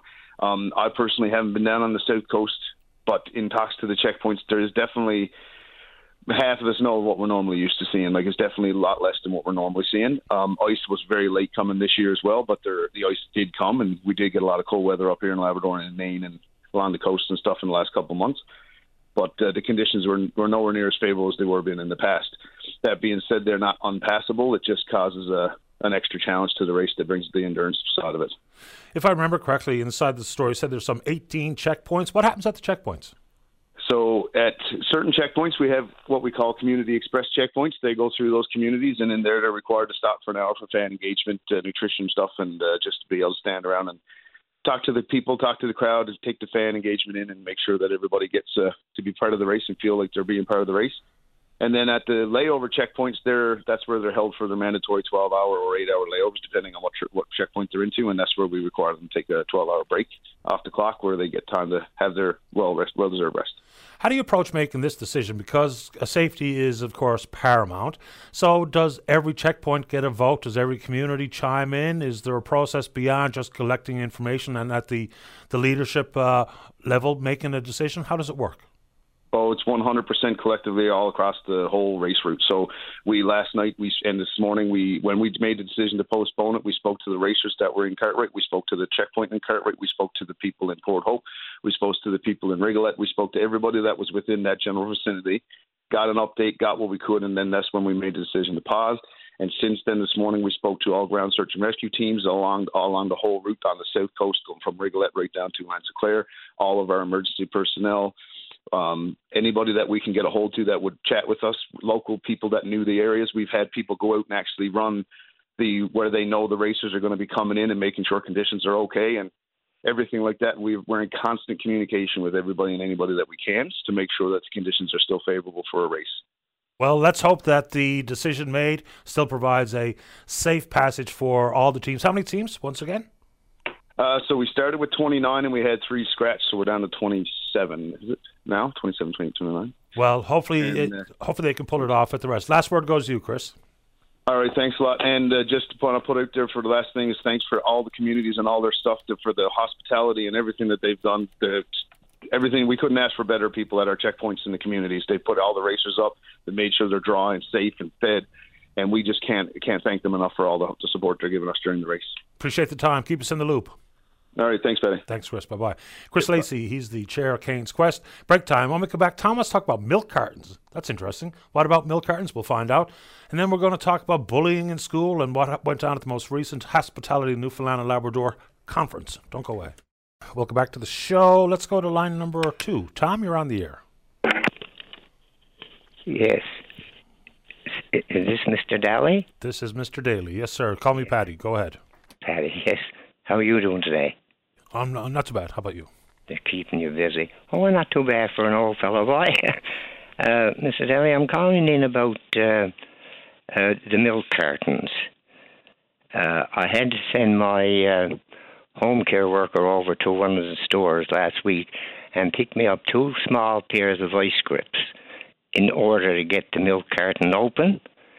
Uh, they uh, they very seldom use milk cartons in Newfoundland with a stopper on them, which would be more easy.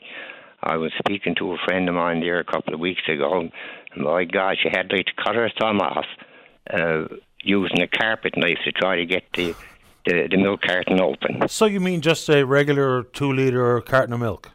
Yes, sir. Couldn't get it open. Why? What?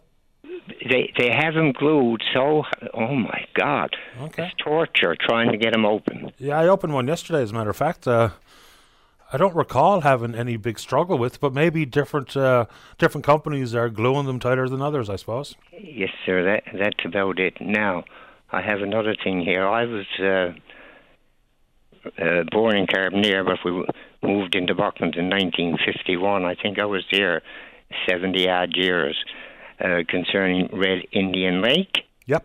I think that's called uh, the Arctic Lake now, is it? I believe so. Yeah, well, that Red Indian Lake, sir, I don't know if I heard that word mentioned out of all my years in Buckland.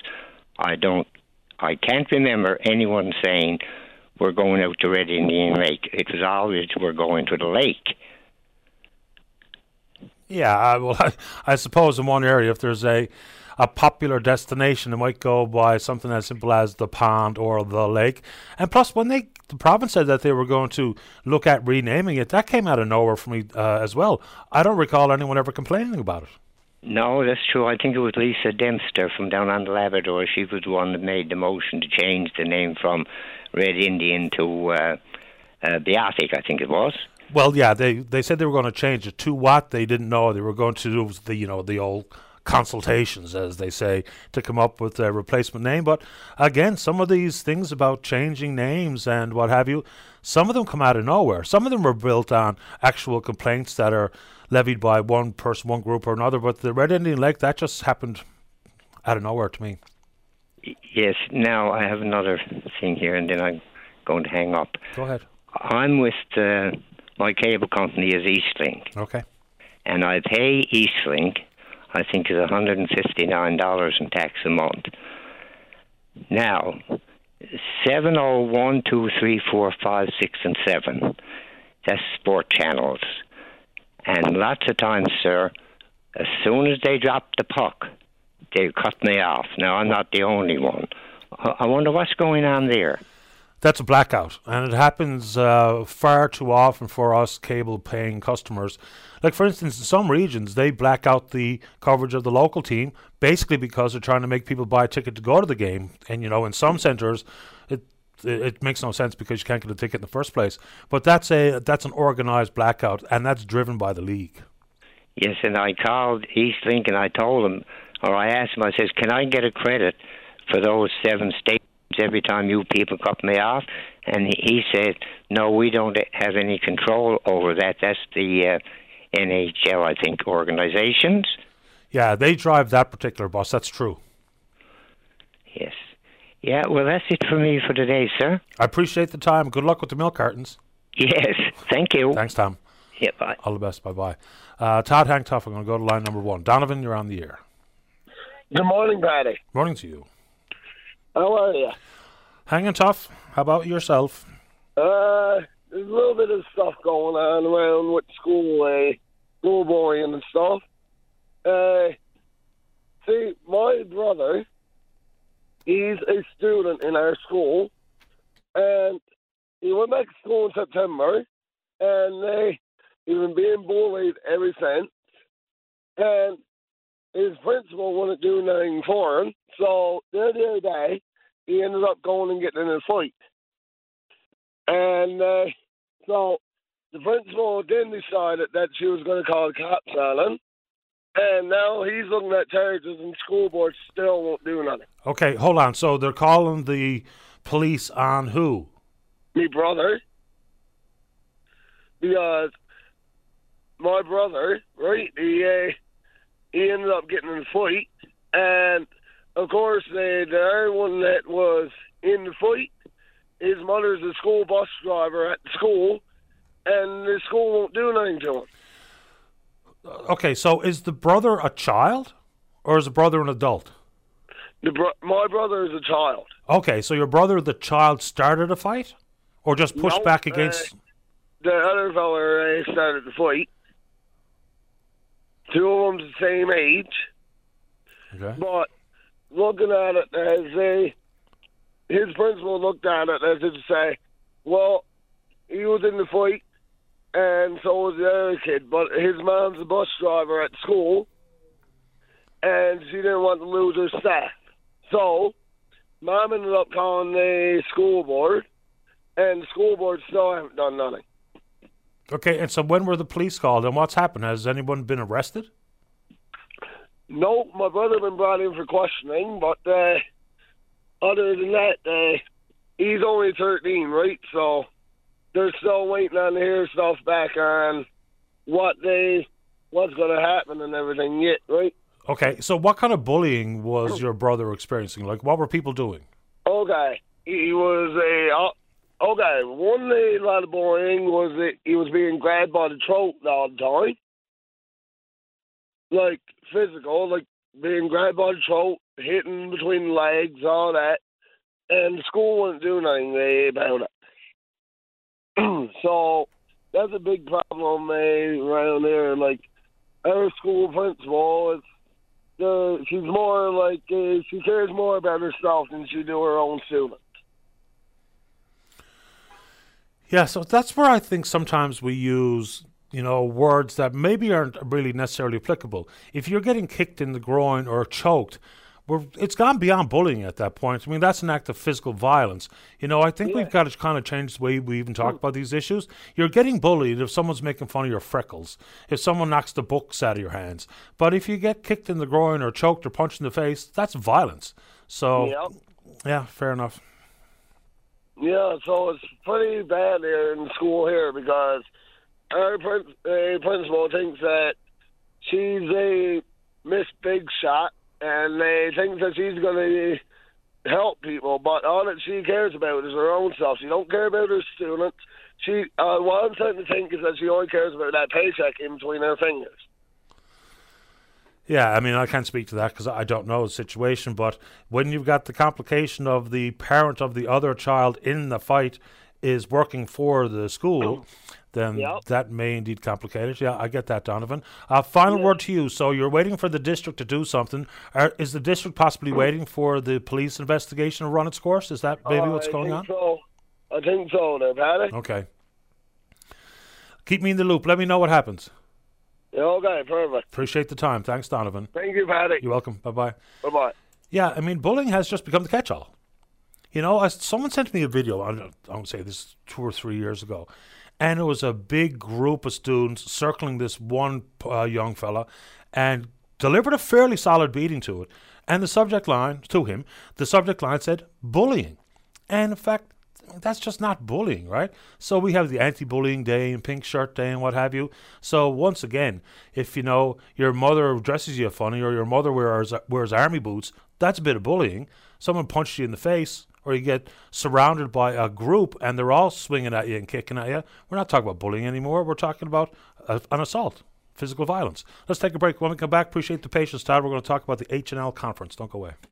Take a break. Join us weekdays from 12:30 to 1 p.m. as we discuss anything and everything that's happening now. It's all on the table during your VOCM lunch break. Welcome back. Let's go. Line number three. Todd Perrin, you're on the air. Morning, Paddy. How are you this morning? Top shelf today. You? That's good, boy. Not too bad, boy. Hanging in there. Good. Um, one, one to uh, call and just uh, touch on the uh, Hospitality Newfoundland Labrador conference that took place in Gander last week.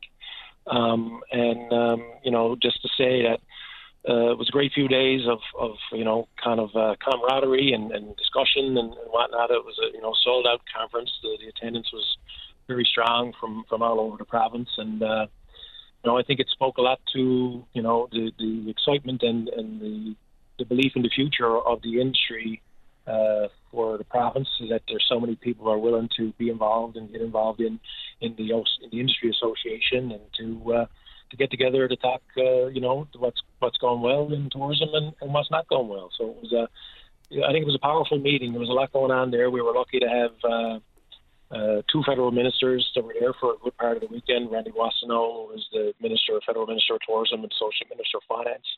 And of course, Gudie Gudie Hutchings was there. Gudie's Gudie lives and breathes tourism, even though she's the minister of rural development for, for Canada. But uh, but she's obviously a big champion for the industry in Newfoundland and Labrador. So it was a great it was a great few days. That's a good thing. I mean, the industry is important. You know, getting back to pre pandemic levels, and that's every facet of the hospitality industry, you know, and starting with air travel. You know, when I read the stories and the government's trying to woo Aer Lingus here and what have you, is there even a remote opportunity to get back to where we were, you know, in- in addition to growing the industry, if we don't see increased access and maybe dealing with some predatory pricing? Because for my money, when I look to travel, one of my first and prime considerations is how easy it is to get there. Uh, well, I mean, you know, obviously, uh, access is, you know, the number one, number two, and number three issue uh, when it comes to, and I would say when it comes to Newfoundland and Labrador, not just tourism. I mean, you know, access. I think we, you know, I'm a believer that the tourism industry gets diminished. I believe that the tourism industry gets looked at as, uh, you know, sitting at the kids' table. We don't get viewed in the same way as fishery, mining, oil and gas, all that kind of stuff. A dollar earned in the tourism industry is no different than a dollar earned in the tech industry. Uh, all of those things. So I think that when we when we frame the uh, the conversation around access around tourism, it diminishes the conversation around access, and access is uh, is a fundamental problem for the entirety of Newfoundland and Labrador, for the industry, all industries, and for the livability of this place. So, you know, I think that uh, getting the access conversation beyond the tourism lens uh, is important, and I think that's starting to happen.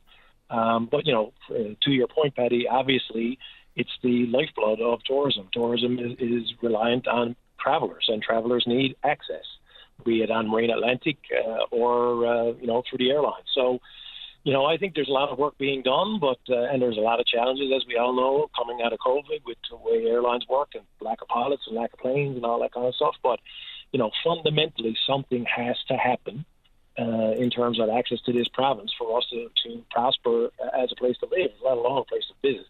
So, you know, I mean, we're, we're hanging our head on immigration as a way to grow a population, which, you know, we all believe, you know, understand the demographics of Newfoundland and Labrador, and our birth and death rate is not going in a positive direction, and bringing people in there, immigrants from other places, is a, is something that's going to be necessary, and it's going to be hard to do that if they don't know if they can ever get out of here to go visit their folks back home. So uh, it's a big it's a big conversation that needs to continue for sure. Yeah, I, you know, I don't. Maybe your thoughts on whether or not the issue gets diminished when we link it directly to tourism. Fair enough. I never really thought about it like that, but this has an impact across the board. If the headline grabber is recruitment and retention of healthcare professionals, some of the most mobile, in demand professionals in the country, they get to pick and choose where they want to be. So, whether it be opportunities for their partners or children or what have you, don't tell me it doesn't factor in when they see what it takes to get here, what it costs to get here, what it costs to get out of here, because they have the capacity, money and otherwise, to do some travel when time is afforded to them. So these things are as broad as can be. Air access is not just for the muckety mucks, it's not just for big business, it's not just for tourism, it's for a variety of things that we haven't factored in. No, I agree with you 100%. And I, and I think that, you know, obviously as a tourism operator, uh, you know, we want to see, you know, more easier, cheaper ways to get to visit this province, uh, you know, than we have now. Um, you know, I think that we've done a great job of marketing. We've done a great job of spreading the word about Newfoundland and Labrador. I mean, you know, there's a Newfoundland and Labrador diaspora around the world that tells the people in their cubicle next to them about what a great place Newfoundland and Labrador is to visit. Uh, I think we have no shortage of market. You know, there's a lot of people out there that want to come to Newfoundland and Labrador, but it's getting harder and harder to get here. And I think that uh, you know, it's easy to for us to wring hands and, and kind of sit around and go, well, you know, there's a lot going against us in the private companies, and there's this and there's that. But you know, progress. I think you know, slow progress is happening. I know it doesn't feel like that for a lot of people. Certainly doesn't feel like that for me lots of times. But but you know, I think that uh, it's it's the type of thing that we just have to uh, look at as, a, as an investment in the future of the, the entirety of the province. You know, and government gets behind all kinds of things, and not suggesting that they are not behind this. They are. They've they put money on the table that they've never put on the table before, and it hasn't been enough. But you know, I think that uh, you know what type of investment is too much in making Newfoundland and Labrador a better place to live. You know, so uh, I think that you know the accessibility and people being able to come and go, like you said, healthcare professionals, all types of professionals.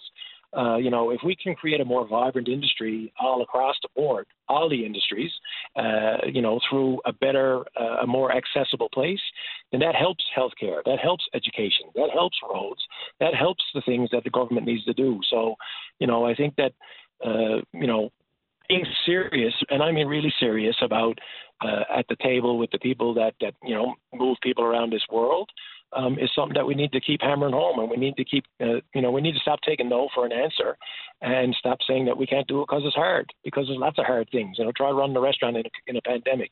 That's pretty hard, uh, but there's a lot of people that got through it and are still going through it. So you know, I think that that you know it has to be you know you can't shout it from the rooftops high enough. I know people are working on it, but I guess in terms of access, uh, you know, it just has to be priority number one, two, three, four, five, and six for the whole province, not just the tourism industry. Appreciate the time this morning, Todd. Anything else you want to say? Well, Paddy, that's it. Just to say that, uh, you know, get out and support your local restaurant, get out and support your local bar, get out and support your local accommodation, your tour guides, your tour groups, everything is going on. There's a lot of passionate people who care a lot about the product that Newfoundland and Labrador offers in terms of tourism. Uh, and, you know, uh, a lot of us are in it for the long haul, and uh, we're, we're here to to you know make it a better place to live for visitors and, and locals alike. So uh, get out there and support them. Spring is coming. Keep your heads up. Uh, we're almost there. So we'll uh, hopefully we'll see everyone uh, in the fall and uh, and with a good season behind us. Appreciate the time. Thank you. Thanks, Paddy. Take care. Bye bye, Todd Perrin. Okay, let's keep rolling here. Line number one, Cindy, you're on the air. Hi, Paddy. How are you today? Okay, you. Uh, no further ahead, Paddy. I spoke to you a few weeks ago about my son being thrown on the streets within hours of his spouse passing away. Um, I did speak to the deputy minister. He got in touch with housing, and housing told him that the family has the keys, so it's up to the family. So we've been trying to get in touch with housing because the police are involved now and she their family her family told the police that they've passed the keys back to housing but they think housing threw everything out no everything wasn't thrown out. It's still in the home. Housing still won't let us in in there to get his stuff, telling us to go to landlord tenant. Can't even find a place to live because he's being helped by social services. So he's looking for a two or three bedroom place because he's two children and nobody wants to help out that way either. He's still on this he's still with no clothing, no nothing, only for what I could afford to go buy. Cindy, why wasn't he on the lease? Uh, they were working on that, getting him put on the lease, and we. I had to get. They were staying at my place a lot because the kids were with me, and we had to get out of there in a hurry because we were dying from mold poison. So everything that we did manage to save is in different storage units because I could only get small units and we couldn't find the paperwork. So he has no income. So working on getting the paperwork again and getting it passed in has just been a nightmare. What's involved in putting someone's name on the lease? I would have thought that'd be fairly fundamental. Oh no, he had to have uh, all kinds of paperwork from income tax, everything. Okay. To prove if he had what income he had and stuff. Yeah, I mean that that's part of uh, access to Newfoundland Labrador housing for everyone, even if it's a first time or a primary lease uh, holder. Uh, anything else you want to say this morning, Cindy?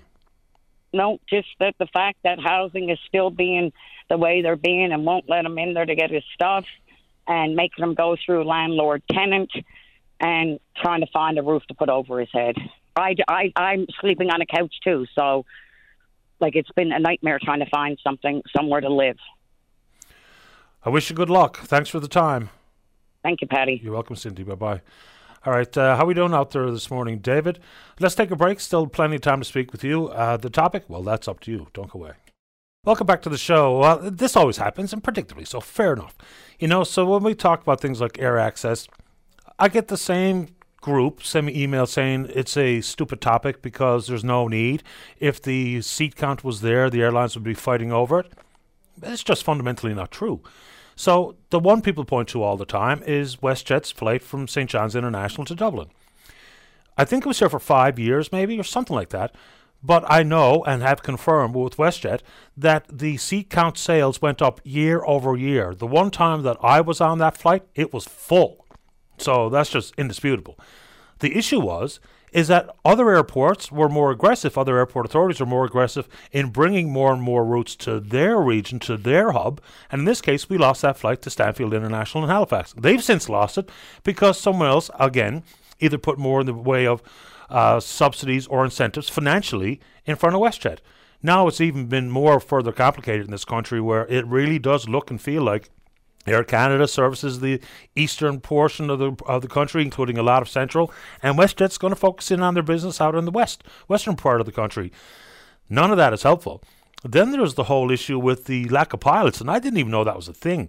So for some of the smaller carriers and the potential for more of the low cost carriers, that's not there because they are poaching the pilots to get on board of an Air Canada or a WestJet aircraft. And so, consequently, on top of everything else, the predatory pricing and the lack of access, now apparently we've got a problem as well with the number of pilots. And there's fewer pilots being graduated from flight schools than any time in the last two decades. That's according to the news story that we read and the association representing pilots here in the country.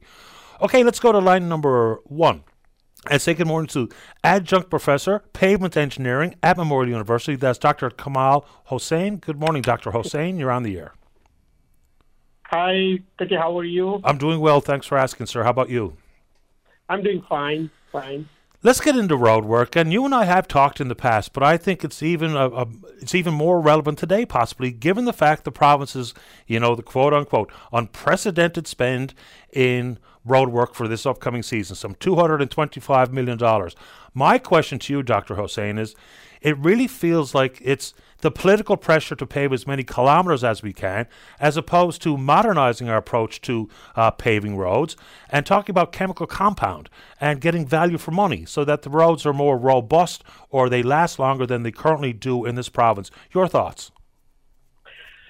So, uh, Pete, is, uh, it's really not changed uh, since we talked about three, four years ago with in your show, and know, with all the medias, um, uh, with the Telegram and CBC, so government really did not change fundamentally to improve our road performance in Newfoundland. Okay, so by by that I meant we really did not improve or change our specification that is needed for our road in terms of uh, mixed design.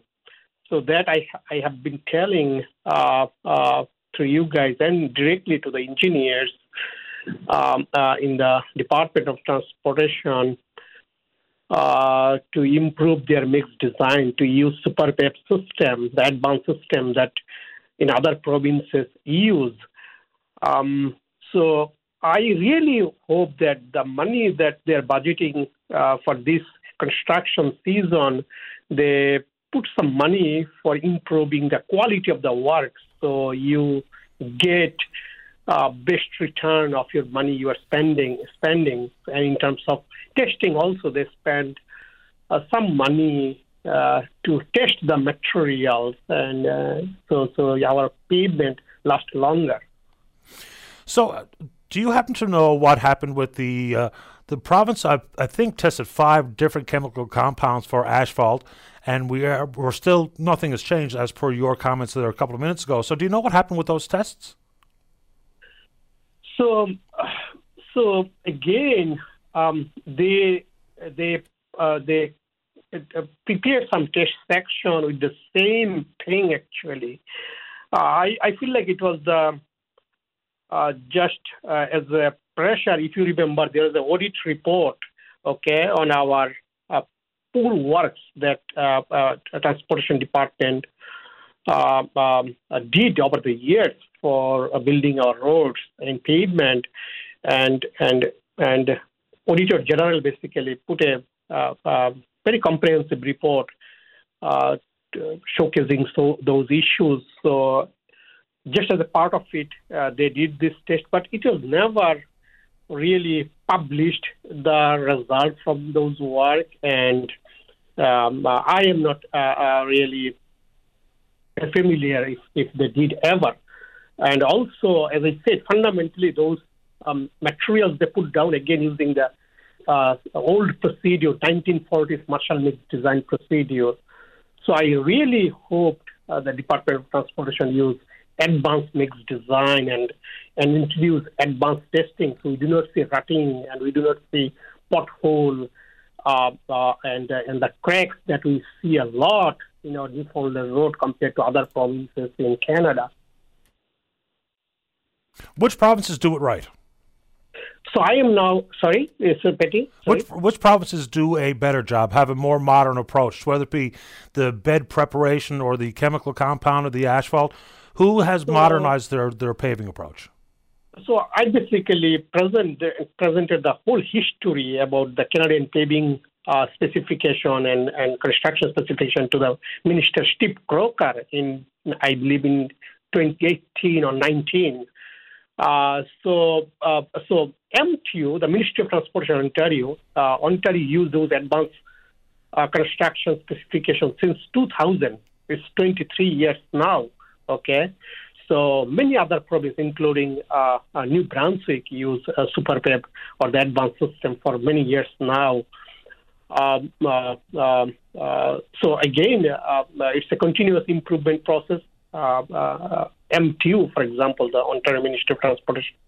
Recently, they again developed a big lab to test the material uh, what what um, uh, a constructor are putting down in the MTO road in Ontario roads.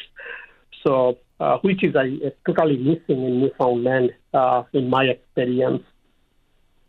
And so, what does testing look like? Does that mean we make a small batch of pavement? And then, how does testing prove that it is going to be more reliable and last longer? What does that even mean for testing? So, so there are a lot of advanced tests uh, uh, developed in over the last 20, 30 years to reduce rutting and and cracking and other other kind of uh, damage we see in our asphalt. Uh, so, for example, uh, a test called Hamburg wheel rutting test. Okay, so uh, it's probably fifty thousand or uh, seventy thousand dollar equipment setup, and you can uh, take the field core or the mixture that you prepare in the lab. You can test that if this mixture will pass the rating criteria or not before you put down in your highways, expensive highway. So, uh, so there are a lot of tests like that. You design those tests based on your jurisdiction, environmental criteria, and and material you put down. Yeah, because I mean, we've got to get it right.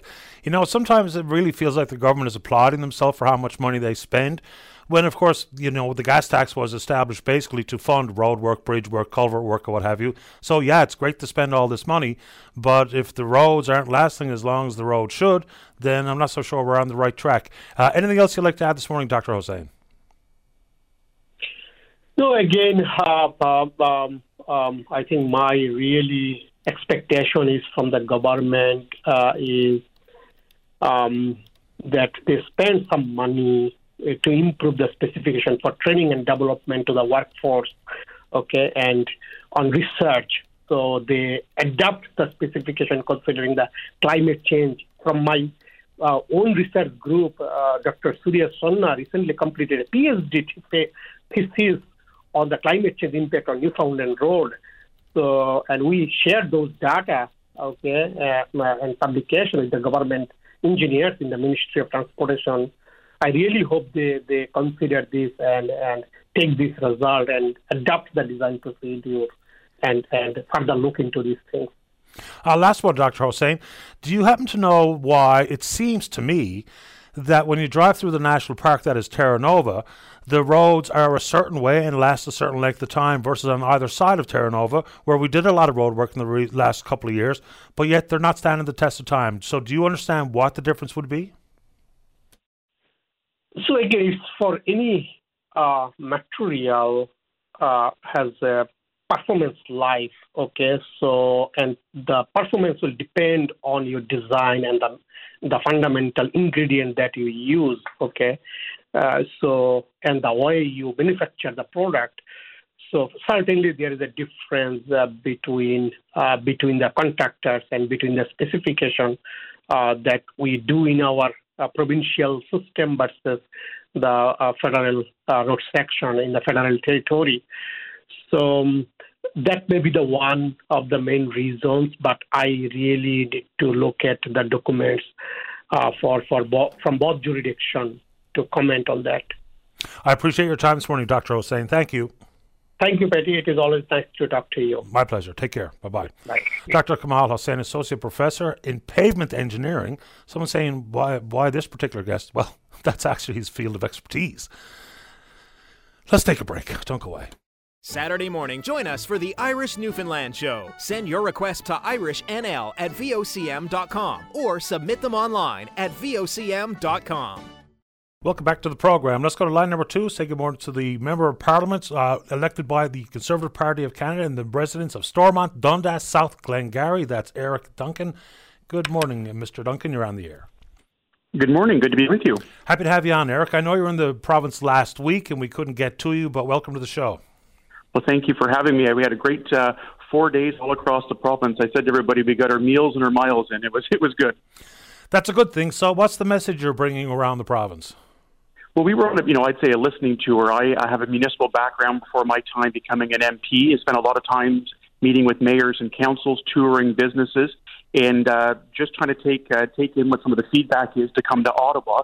I think more importantly, as well, in the bigger picture, the some of the issues. Pierre Poilievre, as our leader, was in the province the week before, um, and we believe we have a message and priorities that can resonate with uh, with all parts of the province. And uh, we want to make sure we have more of a presence there, out on tour, listening to people, getting our message out on the carbon tax, on the opportunity for natural resources, and Newfoundland and Labrador's future. So um, we had a great four days. It was busy, about uh, 25 uh, meeting stops and tours, but uh, we are going to be having more of a presence in the province. You'll see in the coming months to uh, to um, make sure they get the message out that we know uh, what the priorities are, and I think ours match up nicely. The carbon tax has dominated the messaging in, in the advertisements playing on this station, for instance. You know, looking back when we talk about uh, political evaluations of potential for success in one province or nationally, in the most recent federal election, somewhere in the neighbourhood of almost two thirds of Canadians voted for a party with a climate change plan. When your former leader, Mr. O'Toole, brought his plan forward, I wasn't so sure I could really understand it. And this is not to suggest that the federal Liberal scheme or a structured plan here is working because emissions are up. So, what does a Conservative plan look like in dealing with anything regarding climate change?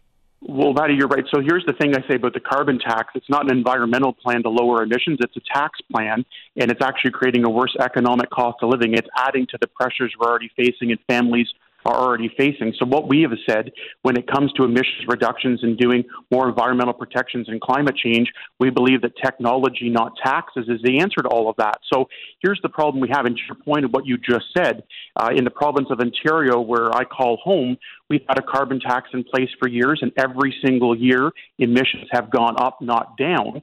And instead, we have a cost of living issue, grocery prices, inflation that's getting worse and worse as time goes on. So it's not solving the environmental problem, it's creating an economic issue.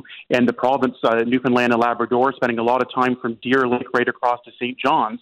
It gets perpetuated even more, and I think the province is going to feel the carbon tax even more in the coming years because it takes groceries or transportation costs, and there's a carbon tax on all of that. What we see in a place like Ontario, it's even worse whenever it has to be trucked 1,800 or 2,000 kilometers and ferried to the province. So, what we have said is when it comes to environmental protection and lowering emissions, the best thing about our oil and gas and our, all of our natural resources, for an example, we actually put this extra lens on to say we can do it better from uh, technology than any country around the world. The part that frustrates me, and I think frustrates the the uh, sectors in the investment climate in Newfoundland and Labrador is that when we cancel a pro, when the government liberals cancel a project and say we can't do this, or they dither and they delay on these things, we act as if the demand goes away. And instead of Canada doing this and having all these conversations of what we can do, we've got countries like Saudi Arabia, Venezuela, Russia, China, uh, that are not having these conversations on doing better, on using better technology to lower emissions and instead the global scale emissions go up further. Yeah, I mean, some of that's the Wild Wild West. I'm not so sure mimicking Venezuela or Russia is necessarily in our best interest, regardless of what sector we're talking about. Do you think this is more politics than policy? Because it's not that long ago when we talk about classic conservatism, it was market pressures, right? It was price point. So uh, carbon tax used to be the chosen path for the Conservatives, including uh, former Prime Minister Stephen Harper. And now that the Liberals imposed the carbon tax, whether or not it's working, I think emissions and a per capita uh, benchmark is probably a little bit more meaningful than simply an emissions number. So, do you think we're simply playing politics? Because this is a big deal. This is a really big deal. We're, you know, we're involved in the international community. So, again, the fundamental question is: Is this more about politics or policy? But but I go back where, where you know it is a fundamental issue, and, and Paddy, the argument that we are saying is is that the cost to heat a home, the cost to buy groceries, is adding up and putting a significant and real burden on way too many families in this country. And so I agree that there's a contrast here about the approach and what we do to do all of this. But I will say you are you're absolutely right that this is an international argument. It is an international issue, and we live in an interconnected world. But I'll go back to the same point I made just to clarify again. When we compare to Venezuela, my point being is when we are canceling projects and delaying projects and taking investment and driving it out of the province and driving it out of the country, that demand for those products does not go away. And instead of Canadians having it with the standards that we hold, the commitment to do better, to use all that technology, keep ticking higher, instead it goes to countries instead they get the revenue and they have no attention to climate change or respecting that or wanting to embrace technology. And many of those countries, human rights is also a huge issue and the bigger international picture we're living in. So I think the contrast we're providing addresses a lot of those things. We're talking about scrapping the carbon tax and getting that off and trying to lower the price of goods, to lower the price of housing, lower the high, uh, price of home heating. And instead, when we talk about we can actually use natural resources and do it in a way that's the best in the world, that in a global picture, do it better than anybody else, as opposed to leaving it to in many other countries that aren't having their elected officials go on radio talking about a commitment to environmental protection and lowering emissions and using technology and doing the absolute opposite. So, to your point of it being a global picture, our proposal is exactly that. We can be more competitive, uh, both, I think, in our economy here in the country and around the world by our approach. What's interesting, though, is also uh, Federal Minister Steven Guilbeault at the most recent COP meetings refused to sign on to the declaration that said Canada will move away from fossil fuels, in whatever the language was, but that was the intent of it, and we didn't sign it, which is really quite interesting. One thing that your leader, Mr. Poilievre, is saying is regarding utilising more of the natural resources currently being produced in this country, and he's made mention specifically of, like, for instance, the Irvings, and they bring in and they import a lot of Saudi Arabian oil. So some members of your base, we'll call it, will say things like socialism and communism and whatnot. So is the Conservative Party actually saying they're going to dictate to private business where they get the product that they're going to refine, in this case, oil? I think what we're saying is, is that we have a capacity to ramp up our production and opportunities here in the country to make the case and make the pitch for companies in Canada and around the world to use our products. I don't think we're using our potential enough to approve projects and get them going. Um, so uh, the, the more we're talking about is we can use more levers and tools to get Ottawa out of the way. The gatekeepers, as we call it, there's a lot of companies that are interested in investing, creating jobs, creating paychecks, creating revenue for the province of Newfoundland and Labrador, for an example, and they're being held back. So what we're talking about, if we provide more options and we provide more product, not just currently, but ramping up and actually approving projects as opposed to delaying them out and dithering and the investment in climate being so dangerous, we can actually make progress on that. So it's providing more Canadian options for Canadian companies and companies around the world to use our products. That's what we're talking about right now. There's many, and again, I think the Irvings bring in and how they do that as an example, one that you cite, is because of a lack of availability here in Canada. We are importing products even for domestic use in this country because we don't have enough capacity here ourselves. And what we're saying is we can do more, we can do it better, we can create Canadian paychecks and use the best and latest technology around the world to do it, in contrast to having to rely on other sources from around the world. And so, if we provide that up, ramp up, we provide that more opportunity. I think there's a better, uh, better chance that Canadian products will be used. It's a win-win. Well, the Irvings could buy it from us. that much we know. You know, these companies will have built-in contractual relationships with refineries, whether it be in Houston or in the UK or what have you. And of course, that is a that's between the producer and the refinery company. In this case, we're talking Irvings. Uh, you know, since the federal government released Du Nord from its environmental assessment. That leaves exactly zero projects in front of the Assessment Agency of Canada. And then we talk a lot about gas. I hear Mr. Poilievre talked about gas, and gas is an important conversation.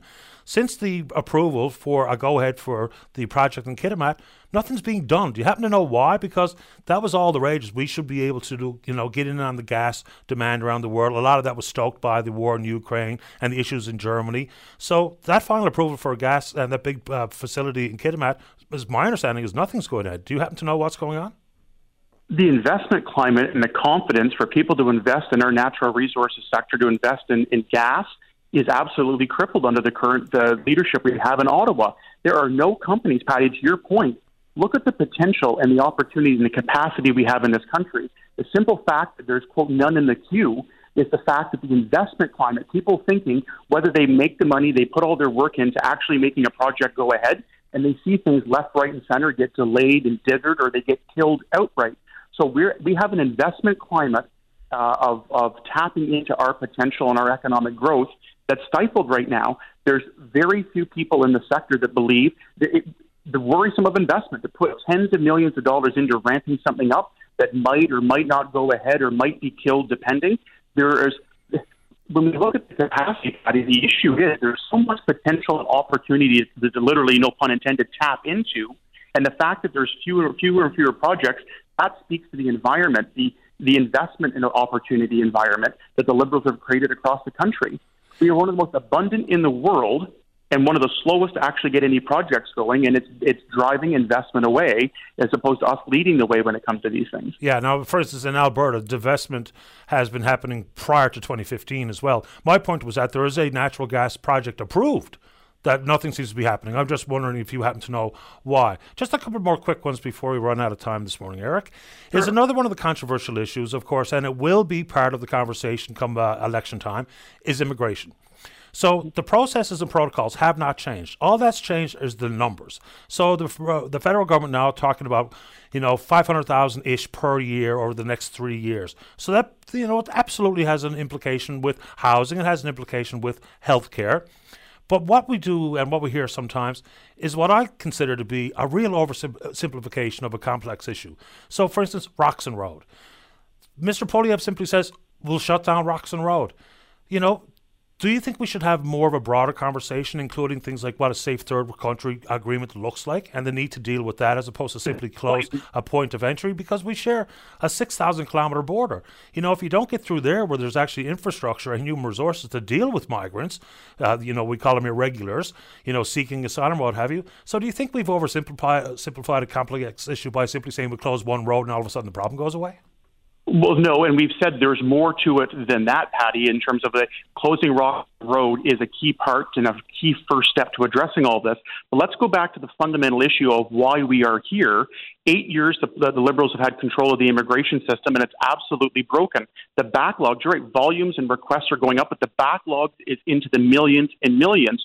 So the reason why Roxham Road is now more desirable for people, as opposed to seeking through the legal routes the ability to claim asylum or refugee status, people are giving up because of the long waits and the in the, the block process and the broken system, and they're circumventing it. So the very fact that we have this issue is because we have a broken regular system and orderly system to go through. So closing Roxham Road, I think, is important because we have to let people know that this is not the proper way, and this is not the way we are a welcoming country, as you can tell, and have been through governments uh, of all stripes over the years of welcoming new Canadians. But we have to get that under control because it's diverting uh, I think tens, well, it is not to think it is, diverting tens of millions of dollars to resources on an irregular route through Roxham Road.